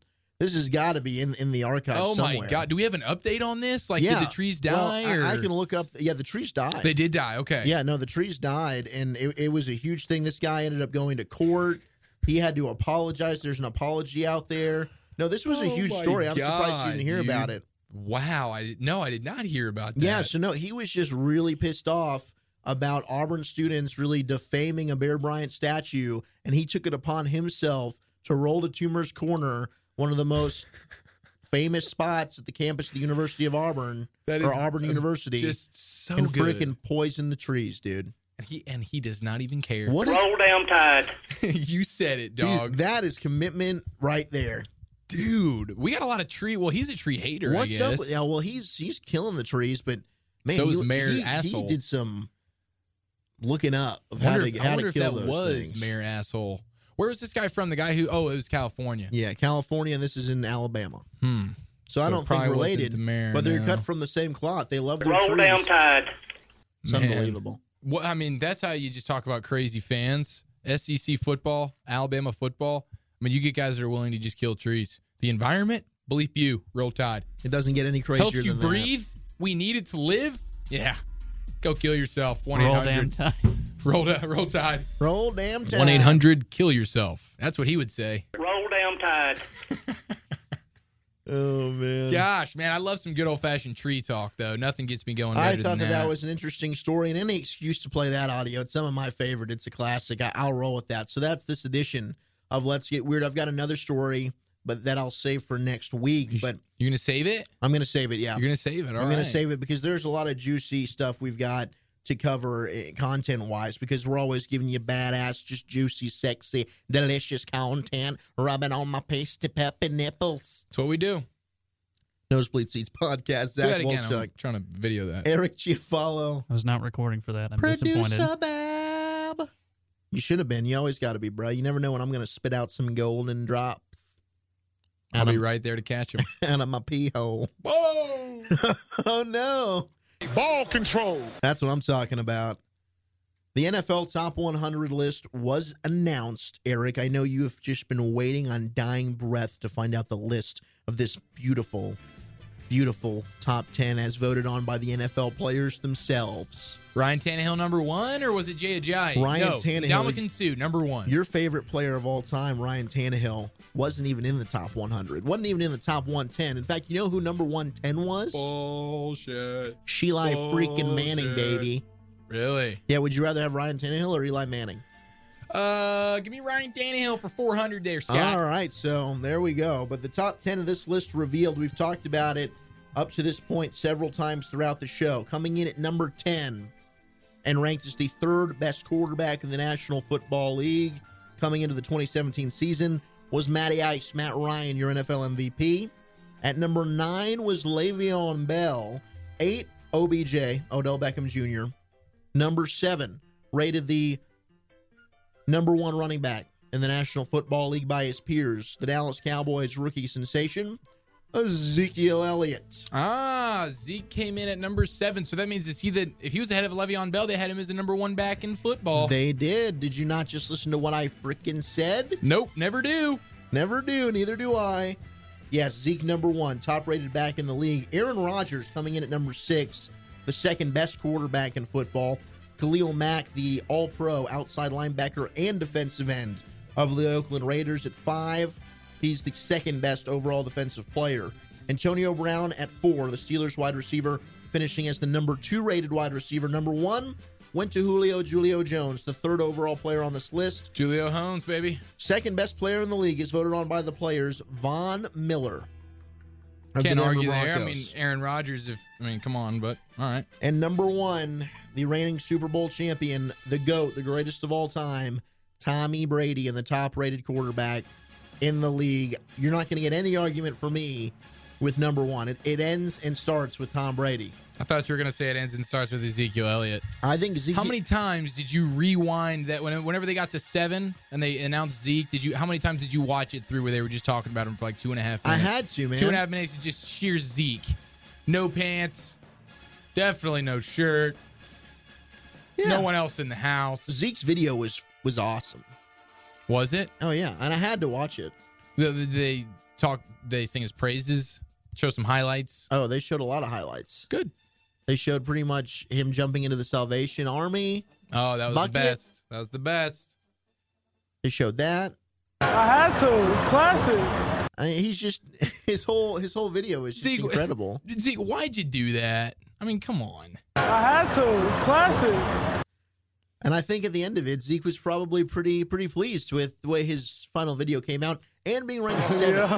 Yeah, right, Zeke? Did you like it? Yeah. Yeah, you did. You sexy little bastard. Zeke, did you really on St. Patty's Day whip that girl's hoo hoo out? Yeah. You dog. Zeke, are you gonna do that again? I again? had to. It's classic. Oh, jeez. Love it, man. But You Ezekiel go, Elliott, Zeke. number seven, a lot of discussion afterwards. Should he be ahead of Le'Veon Bell? I was surprised when I was watching live that he did rank higher than Le'Veon. I expected Le'Veon to be the number one back in football. You're splitting hairs. I'm a Cowboy homer through and through, so I'm going to say, sure, Zeke number one. That doesn't upset me. I know Babs, uh, a Steeler fan, but they showed on NFL Classics last night while I was working my overnight shift on the NFL Network. They had Le'Veon Bell Steelers against Zeke Elliott and our Dallas Cowboys for that Week 10 game that happened this year. Where the Cowboys come back, they win it. Zeke Elliott has that untouched touchdown run with nine seconds to go in the game. Cowboys steal one at Heinz Field.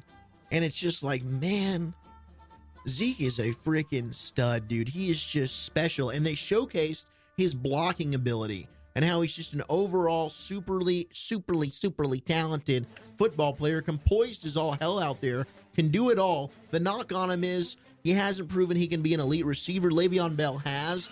I don't think that's not that Zeke can do it. I just think the Cowboys didn't utilize him in that format last year. He can do it all. You're splitting hairs. They're two great backs, but you're damn right. I'll put Zeke number one any day of the week, baby. Yes, I know you would, and there, there's really, it's not much to argue. I mean, I was a little exactly. surprised. So don't even try. no, I'm not even going to argue with. it. Don't even argue it, Eric. The only, the only thing that Bell has is like Oh, you said. shut your mouth. You could go put him at the slot receiver, and he could probably be the best damn slot receiver in football. He is really good. So he does that really well. But I mean, otherwise, yeah, I don't care who you like better. Either way, you got a phenom in your backfield who's just gonna carry the load and kick some ace. You have no problem with Zeke being in the top ten. I have no problem with Zeke being in the top ten, not at all. The dude's, I mean, he's unbelievable. I think we've, I don't think anybody would really have a problem with that. My, I have a bigger problem with, well, I don't know. I don't know. It's interesting that you so you say- saw that list. So now, going back on it, you know, obviously we want to focus a lot on Zeke because we're in Dallas. I'm a Cowboys fan. Uh, Zeke's the man. But looking at the rest of this top ten, you know, what really stuck out at you? I know you're a defensive guy. There's at least two top five defenders on the list. I personally was surprised that Von Miller came in ahead of Khalil Mack. And now Von Miller might be the best pure pass rusher in football, but all around best defensive player. When you're all pro at two different positions and can do everything equally as well as Khalil Mack can, I would rate him as the best defensive player in the game. Yeah, again, I think you're talking kind of about Zeke and Le'Veon Bell when you're talking about Von Miller. Well, these are and the Khalil 10 Mack. best players in the league. They're all studs. Yeah, so you're really getting nitpicky on who you'd rather have. Von Miller's listen, he's got the Super Bowl, he's done it on the big stage, and he was he loves his chickens. Wasn't he the Super Bowl MVP that year? He was. So I mean, that's why they're gonna give it to him.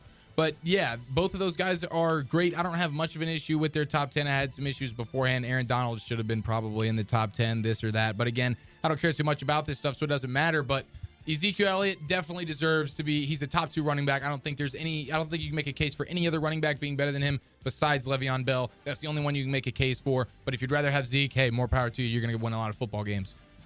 What did you think about coming in at seven? And then Aaron Rodgers, Rodgers, Aaron Rodgers, Yeah, where was he check. again? He was at six. I thought that Yeah, was too that's- low. that's too low. That- Rodgers there- there's should a be problem. two. Boom, there you go. For me, if you're starting a list of the top ten players in the league, you're starting with Brady one, Rodgers two. And I think really in this exact very moment, you're starting with Rodgers and, and then you go Brady and then I don't agree with that one, but That's you're fine. splitting hairs again. I mean, Yeah. Yeah, it's the the, most about it. talented quarterback in the league versus the greatest quarterback of all time. other big football news. Uh, first round pick out of the Dallas Cowboys. Some big news for him today. Mm, yes, did he sign a, a deal for, he did for sign a deal. Yeah, his first name is Taco. So Taco Bueno slid in, gave him an endorsement deal. Was it Bueno of tacos? It was Bueno. Does that mean good tacos? Taco good? I think that's well.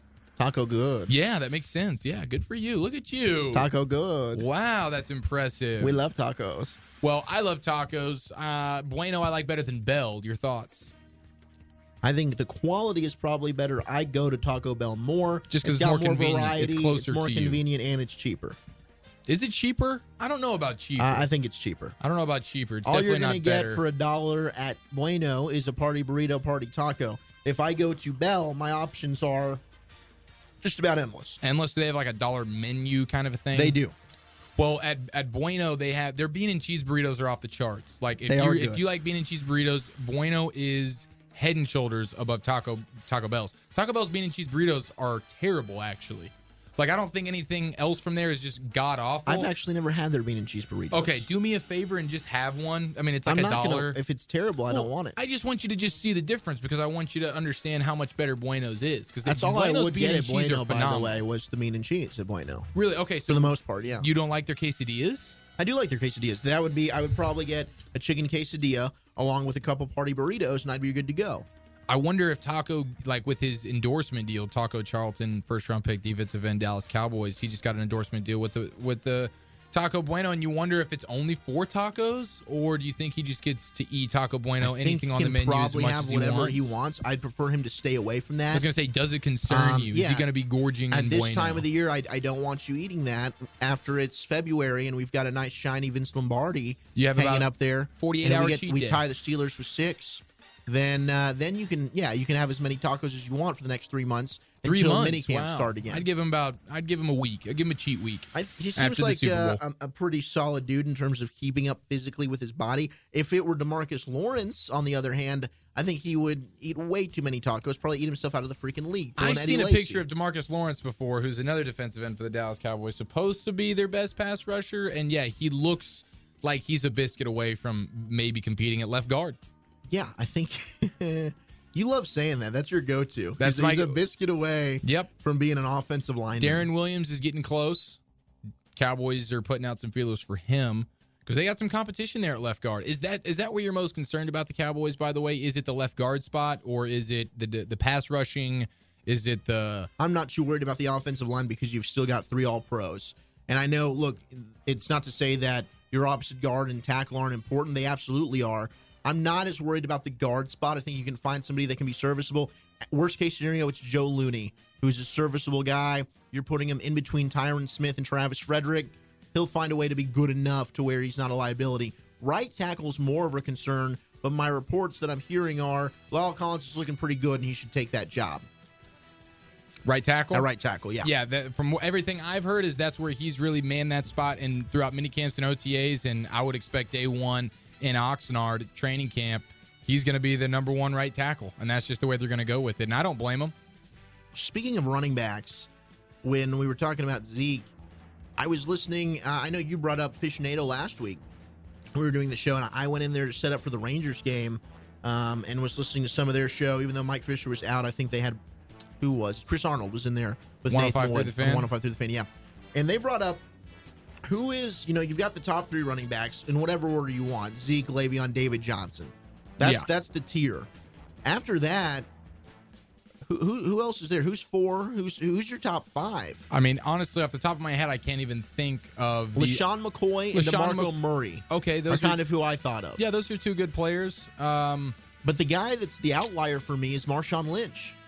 Now he's he's sat out a year, so you wonder how good he is. But that Raiders team is so exciting to me when you think if Marshawn Lynch can can be the, the Skittles that he was, that team is scary good. And the, the funny thing is, when he was in Seattle, Seattle never really had that good of an offensive line. Like they still don't, and they haven't since they've had Russell Wilson, and he still made do with it.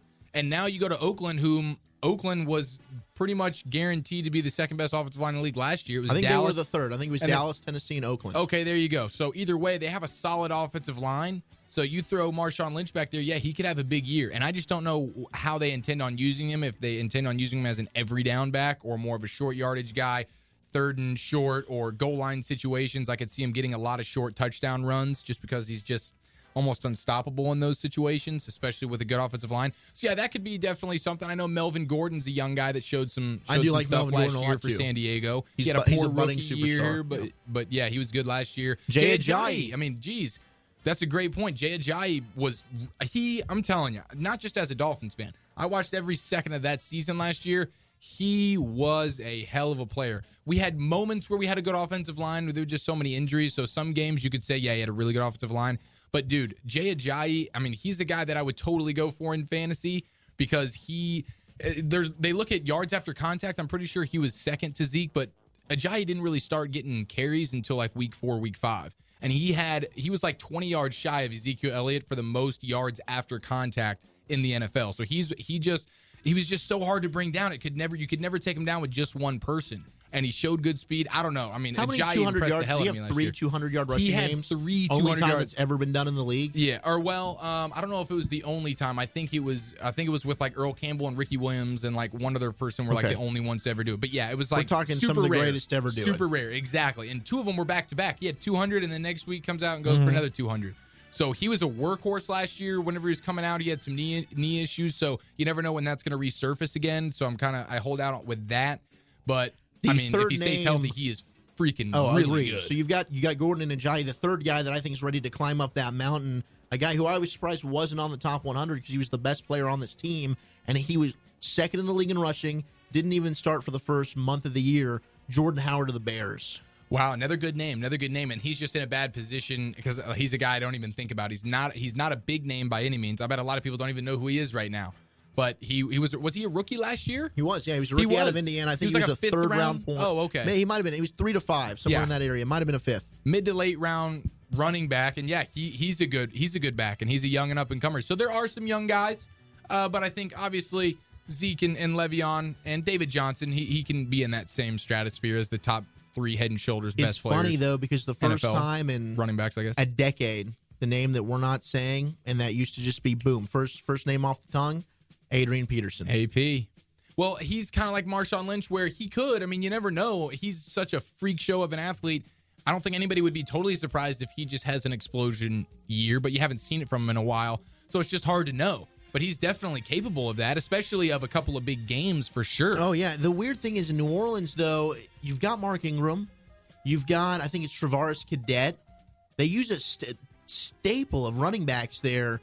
There's never just one guy that's the guy. And I feel bad for Mark Ingram because I loved Mark Ingram dating back to his days at Alabama. For me, he wore 22, and he kind of remember reminded me a little bit of, of Emmitt Smith and his style, just a tad an undersized dude, not the fastest in the world, but just a good runner, had good vision, has good balance. He's strong, he's physical. You can tell he really cares and loves the game. So I wonder between him and Adrian Peterson, and maybe that'll be a good thing for Peterson because he doesn't have to carry the load like he had to do in Minnesota. He'll be a fresher version of himself. And when he comes in for those 15 touches a game, you'll get the best AP you can. Exactly. And with Drew Brees being your quarterback and Sean Payton, the guy who airs it out all the time, you have to respect the passing game in New Orleans. So most of the time, for the majority of his career in Minnesota, Adrian Peterson was the only guy you had to worry about on that offense, and defenses could stuff the box, and he was just good enough for it not to matter. Now he's not good enough for it to matter, or for it not to matter, but he's on an offense now where the defense is going to have to account for their quarterback, their receivers, and the fact that their coach is a big play, passing, pass happy kind of guy. So you can't just zero in on Adrian Peterson, and that's another thing that's going to benefit him. So I, I could see a big year out of him. It's just one of those things where when I haven't seen it in a couple years, you get long in the tooth. I mean, running backs can age overnight. We just got to see what happens. But it's he, a it's a youthful position, and that brings me to the draft. You know, this year we talked about some young guys. We were hyping the running backs in this draft class. We liked him a lot. We both love Christian McCaffrey with the Panthers. Leonard Fournette got taken fourth to the Jags. Dalvin Cook fell to the Vikings in the second round. Great class. Joe Mixon, a lot of really good young running backs. You think any of these guys immediately can come in and have that Zeke Elliott, Jordan Howard type impact? Well, it's going to be tough. I mean, Jordan Jordan Howard type impact, absolutely. He, he I could see that happening. Second in the league in rushing. That's unbelievable. No, unbelievable, no question. Two rookies led the league in rushing last year. Yeah, pr- pretty awesome, pretty awesome. And Bell was suspended for a couple games, but still, nonetheless, pretty awesome. And I think there are, I mean, talent wise, Fournette's good enough. Um, McCaffrey's good enough, I think. And Jacksonville's Mixon's reworked good that enough. offensive line a lot. Yeah, that's the thing. Is just do the are they on good enough teams? Zeke just landed in such a great. Who's your horse? Uh, if you had to pick a horse in that race, who's your guy? out of the rookies? Out of the rookies. Give me Joe Mixon. Okay. because he's on he's on a better team. Uh, Cincinnati's fallen off a little bit. They're not they're not the cream of the crop roster wise like they have been in years past, but still a solid team, decent team I would say. And and he to me was probably the best running back, if not the second best running back in the class. Just obviously the off field issues uh, made him drop a little bit, but I think he's in a pretty good spot. I would go Joe Mixon. I just never trust a Jaguar. I never trust uh you know wherever hell else these guys went to. For me, my guy's Dalvin Cook. I'm taking the Cookster, and I know he's in a battle there with Latavius Murray, who they signed from Oakland. And Latavius Murray recently was asked, NFL Network posted a story about him making comments about and his thoughts with the running back battle with Dalvin Cook. And he said, This is my time. So you got two guys that are really hungry, want that starting spot. I just think Dalvin Cook provides so much for you, and his big play ability is really exciting. He's just more explosive. I think that's going to allow him to win the job. And in Minnesota, that's a run first team. I mean, we, we talked about them losing Adrian Peterson. That's what they really want to do, especially with Sam Bradford. Sam Bradford is sensational, play action, over the top because he's pinpoint accurate, like Keen Fay, who your boy talked about. That's how that offense is going to succeed. You set up the run, then allow Sam Bradford to play off of that. I like Dalvin Cook for whatever reason. I, in my gut, it's telling me he's going to be the uh, the flavor of the week. But all those dudes, I mean, Leonard Fournette's going to get the touches. Uh, Christian McCaffrey out of the backfield could be a sexy as hell weapon for Greg Olsen. I mean, there's so much talent, and there's probably a Jordan Howard, a fifth round dude out there in the mix somewhere that we're we're completely overlooking and not even thinking about that could have a ball out season. That's the thing about the running back position, and that's why teams don't value it so much unless the guy's a freak of nature, like a Zeke Elliott, like a Leonard Fournette, because you see guys like Jordan Howard who get picked mid to late round who end up being good. Jay Ajayi, same thing. It's one of those positions where you don't necessarily have to be, you know, a top and and they like him young, like you said. I mean, it's you're only the shelf life for a running back is very short. So it's nice to have an influx of young, promising running backs amidst the handful that we already have in the league. So you're right. It's a good point by you. We may we may be looking at an era where wow, we get a bunch of young, good running backs. I don't know if it would it would change the landscape to be going back to more running style football like it was back in the well, day. it still benefits this day it's because still they can for sure. the impact they can make in the receiving game. Yes. Dalvin Cook's got that ability. That was the question of McCaffrey, Leonard Fournette, but I think he can do that. That's Mixon. McCaffrey's game. All these guys can All catch the ball out of the backfield, and uh, they're really just three down players in terms of being able to not only do that, but because it's such a spread offense, they're used to being in there in pass pro. I think that the the one trend that people might overlook, the one benefit of this spread offense in college, running backs are having to pass protect now. So they maybe that's a, an area of the game that running backs have just improved on based on that style. Yeah. translating to the NFL. Yeah, that's a good point. You'll probably get more, and, and because you need it. I mean, if you're running back now in the league and you can't pass protect, especially out of shotgun, we got problems. And You're not gonna make it. That's what makes Zeke so great. And you talk about being a one or two down linebacker. Well, they have one or two down running backs in the league too.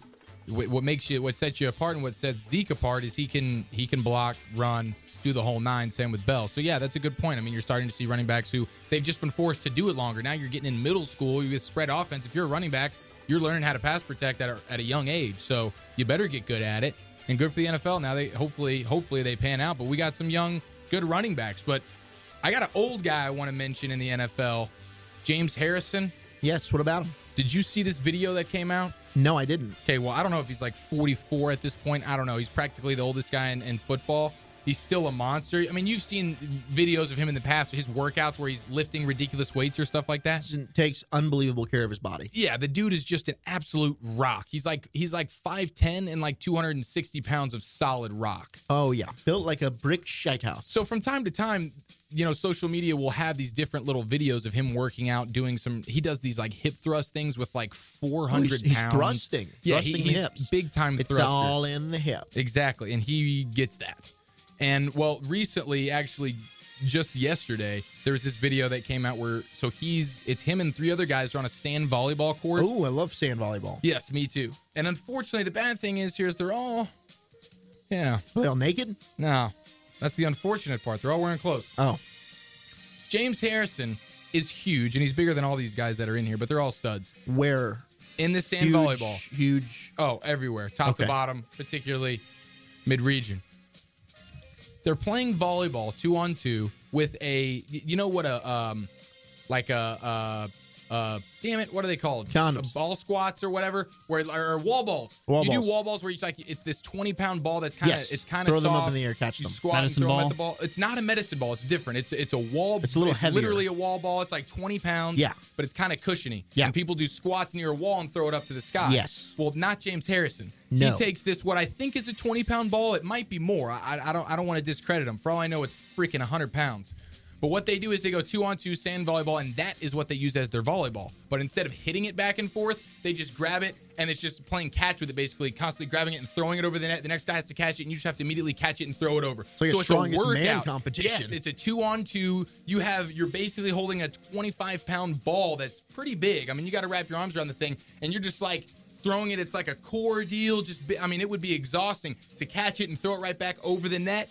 And it, there's a 30 second video of him on Twitter doing this that you guys need to go look at. James Harrison, he is a freak show, and I wonder if anybody else in football is doing something like that. I think Taco Charlton is down at Bueno right now, wolfing down bean and cheese burritos because hey, I get it.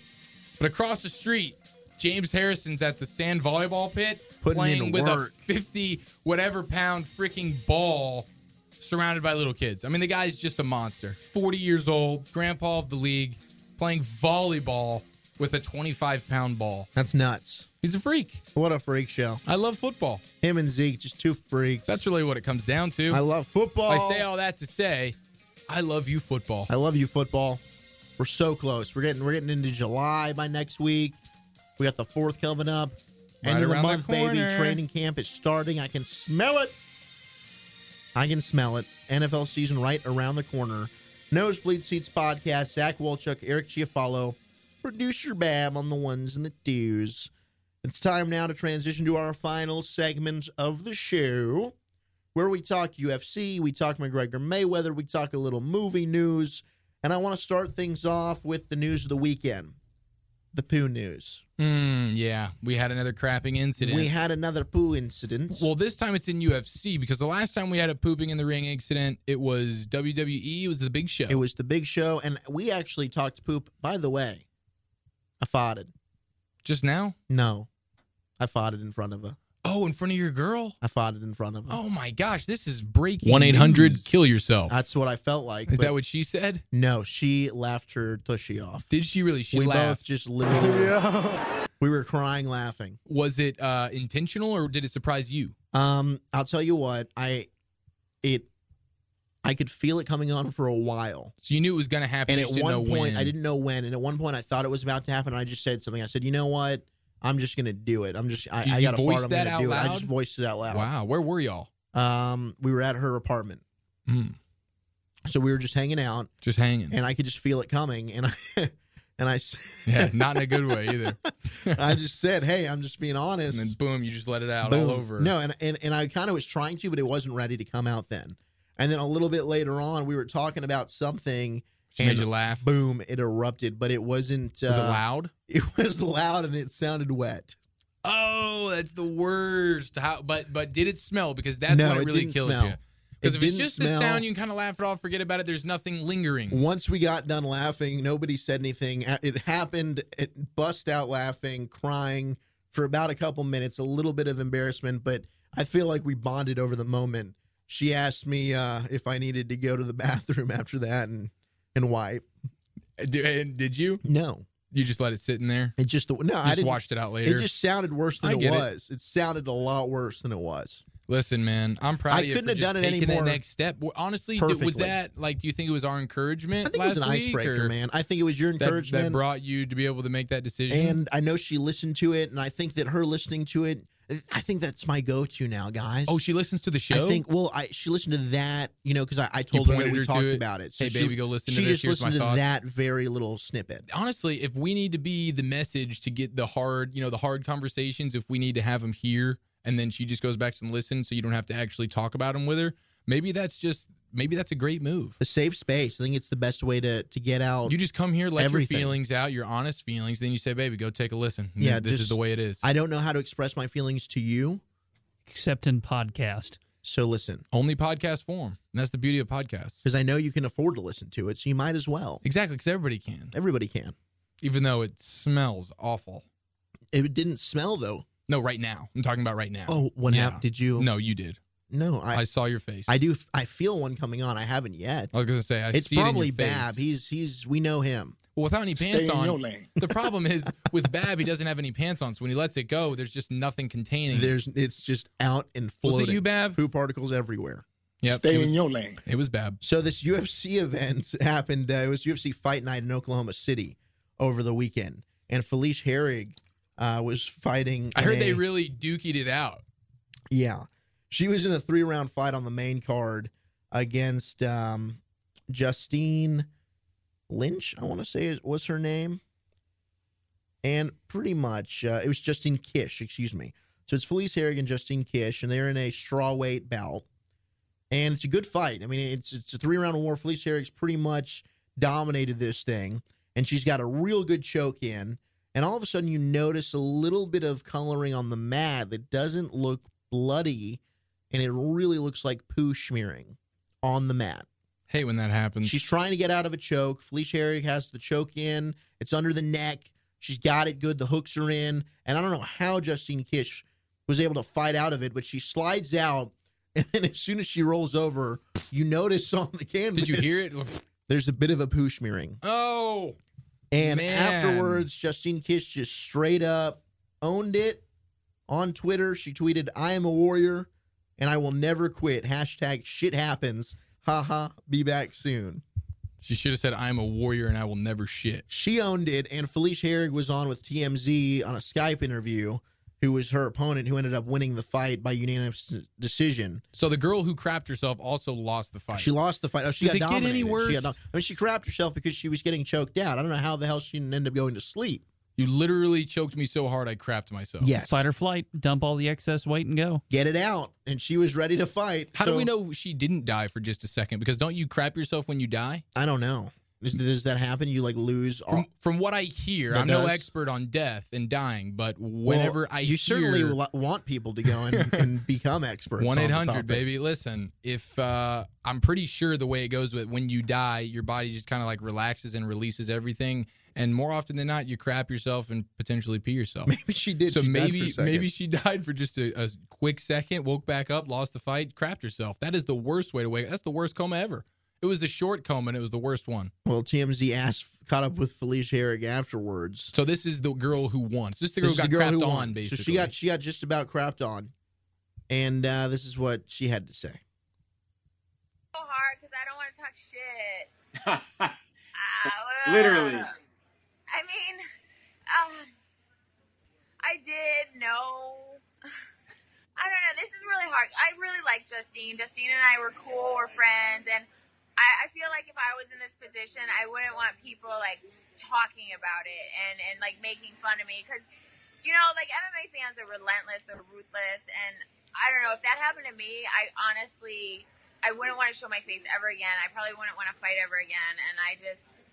You know, I know Justine's making light of it. She made a funny tweet about it, saying like shit happens, but I, I, just, I feel like I just can't even talk about it. Sorry. No, that that's totally fine. I thought she handled it well, like you said. She made a joke about it. Uh, what else can you do? I mean, it's it, it happened. She handled. that shit happens. All right. I mean, it happens. Just chalk it up to it happens. I want to know what Zeke would say. Well, How do you think Zeke, if you had to poop, I mean, feel like- I you feel like think he'd Zeke would do it. that? I had to. It's classic. That's exactly how he would respond. Man, yeah, no, I think that both parties handled it well. Every once in a while, you're you're in the heat of battle, you just you crap yourself. It happens, man. The rest of that Oh Oklahoma my City card God, was a good one. The main event was between Kevin Lee and Michael Chiesa. Chiesa, excuse me.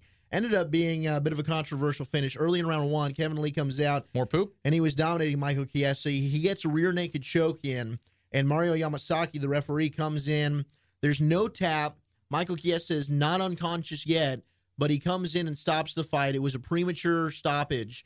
Uh, Dana White came out, ripped Mario Yamasaki on Twitter, saying it was a terrible early stoppage. You can tell, though, in his defense, and, and I agree, you need to wait. Wait, so the owner of the UFC is allowed to rip their officials on well, Twitter? They don't pay them. So what Oh. they, they're they're city they're by state by state regulated officials. They're referees. The commission of mixed martial arts or the whatever it is, the fighting commission of that of Vegas of Oklahoma City. I'm pretty sure they're in charge of having the referees. I don't think the UFC necessarily gets to pick and hire the the referees. I, could be wrong. I gotta say though, man, if I just knew nothing about fighting or UFC in general, and you told me, hey, there's going right now, there's about to be a rear naked choke, and then you told me what happens next, I'd say someone craps themselves. Some well, This, this is going to end in someone pooping themselves. Both individuals were able to withhold their poo, no pooping, even in the rear naked. But Michael Chiesa was livid afterwards. Uh, immediately, as soon as the stoppage happens, Kevin Lee lets go. He sits up on his knees, complaining to Mario Yamasaki. I never tapped. I never tapped. He never did tap. Now I will just say, pooped. I didn't his, tap. I his just pooped. arms are going limp. You can tell it looks like his eyes. He's about to pass out. I think if if the fight wasn't stopped, then give it another five ten seconds. He'd definitely He was going night night. He was going night night, Oh. and he might have pooed. So we'll see if they run that fight back. Whatever happens. Co-main event: Tim Boetsch defeated uh, Fort Worth's own Johnny Big Rig Hendricks, former welterweight world champion. He's moved up, fighting middleweight at 185, 15 pounds heavier. Still couldn't make weight. Weighed in at 188. Uh, I love you, Johnny Hendricks. You've been phenomenal in your career, but I think it might be time to hang it up. Felicia Herrig defeated Justine Kish, as we already talked about. And Dominick Reyes, a name UFC fans to keep in mind, making his UFC debut, defeated Joachim Christensen in 29 seconds in the first round. Absolutely mauled him, got on top, nasty ground and pound. Dominick Reyes, an exciting fighter to watch. So that is, and Tim Means defeated Alex Garcia. I don't know, the I gotta decision. say, the more I think about this, I think you just you never want to crap where you fight. No, I mean, right? Can we just chalk it up? You, You never want to crap where you fight. You never do. And when are they going to learn? I don't know when they're going to learn. Next UFC event um, will happen on July 7th. It's the Ultimate Fighter finale. So the KO main event will be that Ultimate Fighter finale, and the main event will be Mon- uh, Michael Johnson versus Justin Gaethje, I think is his last name. He's also making his UFC uh, premiere. He's going to be, you know, comes in with with quite a little bit of uh, upside to him. He's an exciting fighter. I'm excited to get to watch him. So that's the next event for the Ultimate Fighting Championship. While their star Conor McGregor takes a leave of absence to look ahead and fight Floyd Money Mayweather, and his head coach, John Kavanagh, went on the MMA Hour with Ariel Helwani and talked about their prep for fighting Floyd Mayweather. Have they noticed any openings? Are they feeling confident? What's going on? So, cut to their bab, John Kavanagh with Ariel Helwani talking about Conor's prep for Floyd. I think we, we, we keep our cards a little bit Okay. close to our chest for this one. All right. Um, I'll I'll do my I'll do my usual uh, Monday before. I look forward. Uh, drop in with you. Um, at that stage, it's too late for anybody to do anything anyway. So I'll give you more sound predictions uh, then. Uh, for now, we're we're we're playing around. We're experimenting. There's some things um, Mayweather does. uh, I mean, obviously, we're we're talking about one of uh, one of boxing's all-time greatest. Um, but there's also some things that there's openings. Hmm. So as uh, as Dana White has posted up a few clips, uh, nobody's perfect. Everybody can get hit, and uh, we're just looking to make those openings happen more often than they usually do. Is it the best case scenario for you and Conor and the team that the world, like you have these boxing insiders and journalists and analysts who are coming out definitively, like they've already seen the fight, that he's going to get knocked out, that he's going to get smoked, that he's going to get embarrassed. I feel like that's the best case scenario for you guys. Like that's when you really thrive. Do you feel the same? Yes, I do. Um, you know, we're we're still, of of course, things have gotten a bit louder over the years. You've been you've been chatting to to me and to Conor since before it all started, um, and you see that okay, things are getting uh, obviously things have, have gone pretty well, but we're still quite a close knit team. We're still the mentality of being from a small island versus the rest of the world, and we've always done best when everybody is just um, mocking the idea of a of an unknown Dublin guy saying he's going to take on the whole UFC roster and, and, and win the belt. Um, so those those challenges seem to bind us even closer than we already are, and um, I- I'm really seeing that spirit being lit up in the team. That it was, it was always there, but for, for whatever reason, because because we're being laughed at, because we're being mocked, it's it's making us even stronger. Um, and even even messages from the MMA community that would I wouldn't have much dealings with, telling us they're behind us and they're excited about it. It's it's somewhat boxing versus MMA as well, uh, in a, in a in a smaller sense. So it's yeah, we're we're very proud to be carrying to be carrying that torch and like I said, um, the the mood in the camp is one of ready to see a lot of jaws drop on the night.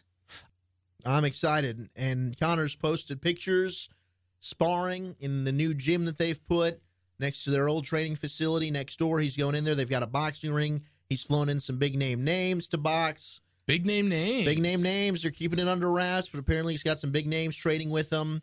He's looking good. Coach Kavanagh said he thinks in three weeks he'll be he'll be ready to go, and they feel pretty confident about the fight. If you say so, man. I, I don't. I don't know. Whole world's gonna eat their words. Hopefully, the whole world, the whole world's gonna eat their words. Roll down tide. Roll damn tide, baby. Uh, former heavyweight boxing world champion weighed in and gave his selection on uh, what he thinks is going to happen with this Conor McGregor Ford Floyd Mayweather fight. Good old Tyson Fury was caught, and uh, he had this to say regarding his thoughts. Mikey T. Um, I think Conor McGregor will knock him out in the first 35 seconds, like he done to José Aldo, to be honest. I'm guessing you'll be back now with a lot of money in the bookies. Yeah. I think McGregor will do him inside one round. Come on, McGregor! Tyson, Be really, good for boxing, that though, won't it, if McGregor chinned him? Get up. I don't know if it'd be great for boxing. Oh, it'd be great for boxing. I great think. for UFC, but It'd be great for the real people of the world. Yeah. The real people, we got to pull that back. We Do got to it get for the real ones, Come man. on, McGregor. Do it We- for the we real need ones. that. We need that. Make sure you get that, or 'Cause- else I'm going to hate you for life. Don't do it for the fake ones. Tyson Fury, he knows, baby. Manny Pacquiao, though, on the other side, I didn't get him talking because Manny Pacquiao, Manny Pacquiao speaking English is not not something that I think is pleasing to the ears. But he he thinks it's going to be a joke. Shots fired. Of course. Manny Pacquiao. He thinks the fight might be boring, which is ironic coming from Manny Pacquiao. Oh, he knows uh, plenty about a boring fight. Yeah, he knows. But I don't think. Well, we'll see. I know you got into a heated exchange prior to the show with your brother, Anthony. I actually huh? did. It's funny because I haven't even got this passionate on the show about this fight, but him and I went back and forth because my, my older brother Anthony stopped by my apartment this evening, and Corey, friend of the show, been on. We know Corey he's an Allison, MMA yeah. guy. Yeah. Well, the two of them, Corey's taking them to an open gym jujitsu thing tonight, so they're gonna go roll around, and get sweaty together. Mm. Uh, it's gonna be great. I- Sounds I'm, hot. kind of bummed I'm missing out on it, but you know we, we got other nights, so uh, they're going to do that. But before they left, we were talking about we were talking about the show and talking about Floyd and McGregor and what's going to happen and all this stuff. And my brother was saying that it, it seemed likely, in his opinion, that McGregor could be knocked out by Floyd. What? And it just, I don't say what? Yeah, I don't know. your lane. Bitch, I'm Frank Mason. Exactly. That's what I. That's what I should have told him. And he would have probably understood it and moved on. But we, we got in a heated disca- uh, discussion about it. And He- you were like, no, there's no way. Conor's going to knock out Floyd. no. Well, what I was saying is, Wait, it- wait, it- what? What I'm saying. Hold on. You didn't say that. There's two options. And you co-host a show with me? the only things that can Zach happen. Wolchuk, by the way, knows Nosebleed Seats podcaster. Jay Paul, appreciate and Frank. Don't forget about Frank. Can't forget Frank. Yeah. But Anthony thinks that McGregor has a has a good chance of, of getting knocked out by Floyd. And if I'm not mistaken, has Floyd ever knocked anyone out in these main? I think it was a decade ago, maybe even two decades ago, and it was a cheap shot. Okay, so whatever it was, he's got like one on his resume. So Floyd just doesn't knock people out. He doesn't knock people so out. So I was telling Anthony, I think the only two things that are going to happen is either Floyd does get, or I mean, Floyd ends up just not getting hit like he usually does and winning by decision at the end, and both of them don't even look like they were just in a fight by the end. Or McGregor catches one, maybe a lucky one, whatever you want to call it, maybe a left hook, and knocks Floyd out. Those are the only two options that this fight can end. That's what's going to happen. Right? Okay, well, maybe. I wasn't even making that argument. I'm just saying I don't think Floyd can knock out McGregor. I don't think McGregor's going to be knocked out by a guy like that. I've seen McGregor take beating after beating for five rounds against Nate Diaz and not tap out, not fall down, not none of that. So why would Floyd do that? Couldn't agree more. And we've Okay. said the same thing here on the show. It's either going to go, Conor's going to get that left, and it's probably going to be early, or Floyd's going to dance around and outpoint him and win in the decision. And again, I don't even know that much about fighting, but for, just from what I know about Floyd, he doesn't knock people out. I've seen him fight once again in the Manny Pacquiao fight, and he just doesn't even really punch that much. It's mostly if he does, it's barely touching, and he's mostly just trying to avoid you, and he Yes. wins by that, and that's Yes. what makes him so great. But he's not going to be the the guy who's trying to knock anybody out. No. it's just not going to happen. So that's my two cents on that. But I, I don't necessarily. The thing about it, and my but and it might have been Anthony making this point. It should be. It's either going to be a really really boring fight, or it could just be great because in, you're on pins and needles the whole time because you never know if McGregor can throw that one punch Yes. that can end the whole You're thing. on eggshells because it could happen in the blink of an eye. But it could also be a slow burning 12 round or whatever fight, and it goes the distance. we'll know. boring. We'll know early on. I think See, it- that's the thing. I don't know Well, because no, I at I any think point so. McGregor or McGregor Well, can just yes, land one. But it's gonna be it's gonna ex- exactly. But I think if Conor's gonna do it, it's gonna be fairly early. He's gonna have to get in there and get a feel for Floyd's timing. That's gonna be the key. I don't think it'll happen necessarily in 35 seconds, but I think going into round two, it'll be really, really interesting. I think the first round's gonna be a big feeling out process, and then round two, Conor famously has said, precision beats power, timing beats speed. Once he can figure out the timing and the precision down of how Floyd works, that's when he's going to have the opportunity opening. If he doesn't do it early on, I think it's going to come down to Floyd's just he's a technician and maybe It's we his can territory, wait, but I, gonna- I I think that ultimately if he doesn't have within the first four or five rounds, it's probably going to be one of those where yeah, all right, this is going to a decision. Damn it, but Floyd's probably going to pull it out. and that's why I don't know that I would pay for it. It's going to be somewhere I'm gonna I'm gonna probably end up going over to your place and watching it Yeah. for free. Um, I'll definitely charge you a cover. I'll bring some chips or something. You better bring more than that. Roll down tide. Let's talk about the uh, weekend box office Transformers the Last Knight. I know you were so excited. Did you see it? Huh? Oh yeah. yeah, sure. I know you did, right? Huh? What? What'd you think? Transformers? Huh? Huh? You I saw. Listen, I You saw guys the. see You mean the 2007 movie? Transformers 69? I, I was gonna say I saw the first 17 and then I stopped. Well, the last night I stopped at 38. When they turned Shia LaBeouf into Mark Wahlberg and Megan Fox into someone who's less than, I said, uh, eh, Oh, I'm that's out. where you quit. That's gonna be a no for me. Apparently, dog. Bumblebee talks in this one. Does that perk you up a little bit? Uh, No. no, No? It- it- not even in the slightest. When they, I tapped out when they decided a good replacement for a storyline would be guns. Okay.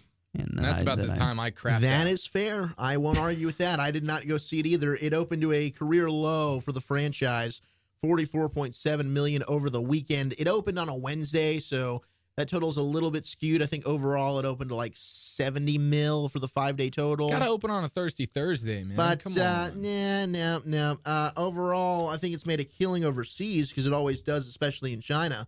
They But love not, that crap Not a there. Success here domestically. Wonder Woman adding another 24.9 mil to its total. Cars 3 coming in at number 3 with 24.1 mil. Eric's movie of the summer, 47 meters down, coming in just over 7 mil. And deep. The I thought Mummy. it was deep. 47 meters deep. Nope, down. And The Mummy coming in at number five to round out the top five with just a shade over six mil. Opening this weekend, Despicable Me three. Ah, I think I saw the first one. Not sure I saw the second one. Don't remember much, but I know people love it. And I like the first one. Did not like the second one. The House comes out, which is an R-rated comedy with Will Ferrell and Amy Poehler. Oh yeah, I did. I- I'm curious about that one. I am too. I, think there's a very good chance it could be not funny. You don't think it'll be funny? I, it's not that I Are you a Will Ferrell be. guy? I'm kind of I'm I'm hot and cold on him. I agree You know, with you. sometimes he doesn't really make me laugh, and other times, like in Anchorman or you know the old schools things like that. Yeah, he's brilliant. Step He's Brothers. The same in everything. He's overly stupid, but it works. Like for Tal, sometimes it works, sometimes it doesn't. Talladega Nights, it works. Yeah. Step Brothers, It's it kind of the mood I'm into. Sometimes he can rub me the right way, and and life is good. Baby Driver also comes out this Oh, weekend, that which I'm looks pretty dope. I'm excited actually- about. yeah, that actually looks hell pretty yeah, badass. hell yeah. We should go check that one out. I'm pretty stoked. Uh, Baby Driver. It's nothing like it Edgar Wright. sounds. No, nothing you like go it sounds. right to like Baby Geniuses, something like that. No, it has nothing to do with babies. Even no infants. No, I don't think there's an to do. infant in the cast. It's R, and I think it's going to be a hard R. Mm. So I wouldn't even take the babies to see it. Cool. And I'll leave uh, her at home then. Do you know who Daniel Day Lewis is? Yes, He- Dirty Danny Abraham D. Lincoln. He played Lincoln. He won an Oscar for that. He was also the butcher in Gangs of New York, Martin Scorsese's Gangs of New York He's- with Leonardo DiCaprio. He's famous for being what they call like a method actor, where Yes, he really exactly. gets into the character and Damn, I'm lives proud like of you that for knowing character. this yeah, right now. I Hell do yeah. know that. He like declines like an ab- abnormal amount of roles, doesn't he? 'Cause He's he, picky? he wants to like He wants he to wants love to be and locked the in. character. well, yeah. he literally becomes that character. I mean, Yeah. he, So he he literally- walks every day. I was gonna say, twenty four seven. He he is Abraham Lincoln, like prepping for Lincoln until that finished filming. He is Abraham Lincoln. Yeah. He was the butcher. Uh, he was whoever his character was in Last of the Mohicans. What he won another Oscar for? Like yeah. he he becomes not himself anymore. He's not and he Daniel refers Day-Lewis. to himself as whatever the character he is, and that's how he conducts himself for months leading up to the shooting, and I think throughout the whole shooting of just about every movie he does. Well, like this guy's insane. Yeah, no, and he's he's a phenomenal actor. He's got one more movie coming out, but after that, that as of today, will be the last time we see Daniel Day Lewis in a film. He is retiring from acting. Didn't Spielberg have to talk him out of retiring like back in the early 2000s or something? yes, like I think you're right. I think he did have a uh, a bit of a midlife crisis there, where he decided, I don't know if I want to do this, and then Spielberg did Oh no, that was it because he was working as a cobbler. I think it was Martin Scorsese actually, or was it Scorsese? for Gangs of New York? Okay, Yeah, because he was like in, like, repa- 02. Because he was like repairing shoes or Yes. something. He's an he's a weird guy like that. He, I mean, he's he's a little off. And I, look, if if a method actor, man, that kind of acting, it seems like it, it takes a strain on your relationships. And he is married, uh, and it's got to be just it's crazy to go back to. You kind of lose who you are in a sense. Yeah, you could probably lose your identity a little bit. Can you imagine being married to someone who just for now for six months is going to come home and be Abraham Lincoln? God bless My Mrs. good God, what Day-Lewis. happened? Yes, I thought I married a guy named Daniel. Now I'm married to the 14th president. unbelievable. Did I get that right? Yep. Yep. 14? 14. Damn, I'm good. Abraham. I was I was back and forth No, you between didn't. 14 and 16 that whole No, time. you didn't. I got it wrong, didn't I I? think it's 16. Hold on a second. 14, I'm going 14 and 16. I'm I know it's an even number right there in the teens. I knew he wasn't the first president. Give it to me, Babb. 16. Damn it. Son of a gun. All right, I was close. Matt Reeves, who is the director of the Planet of the Apes series, the new one that's been really good. Now, War of the Planet of the Apes comes out James later Franco, in July. that's that jazz. Yes, that one. So uh, he's he's directed those which have been outstanding. He's now going to direct the new Batman film, and he's come out. Early talks are saying he's going to make it more of a detective-driven version. It's going to be more of Batman doing his detective kind of.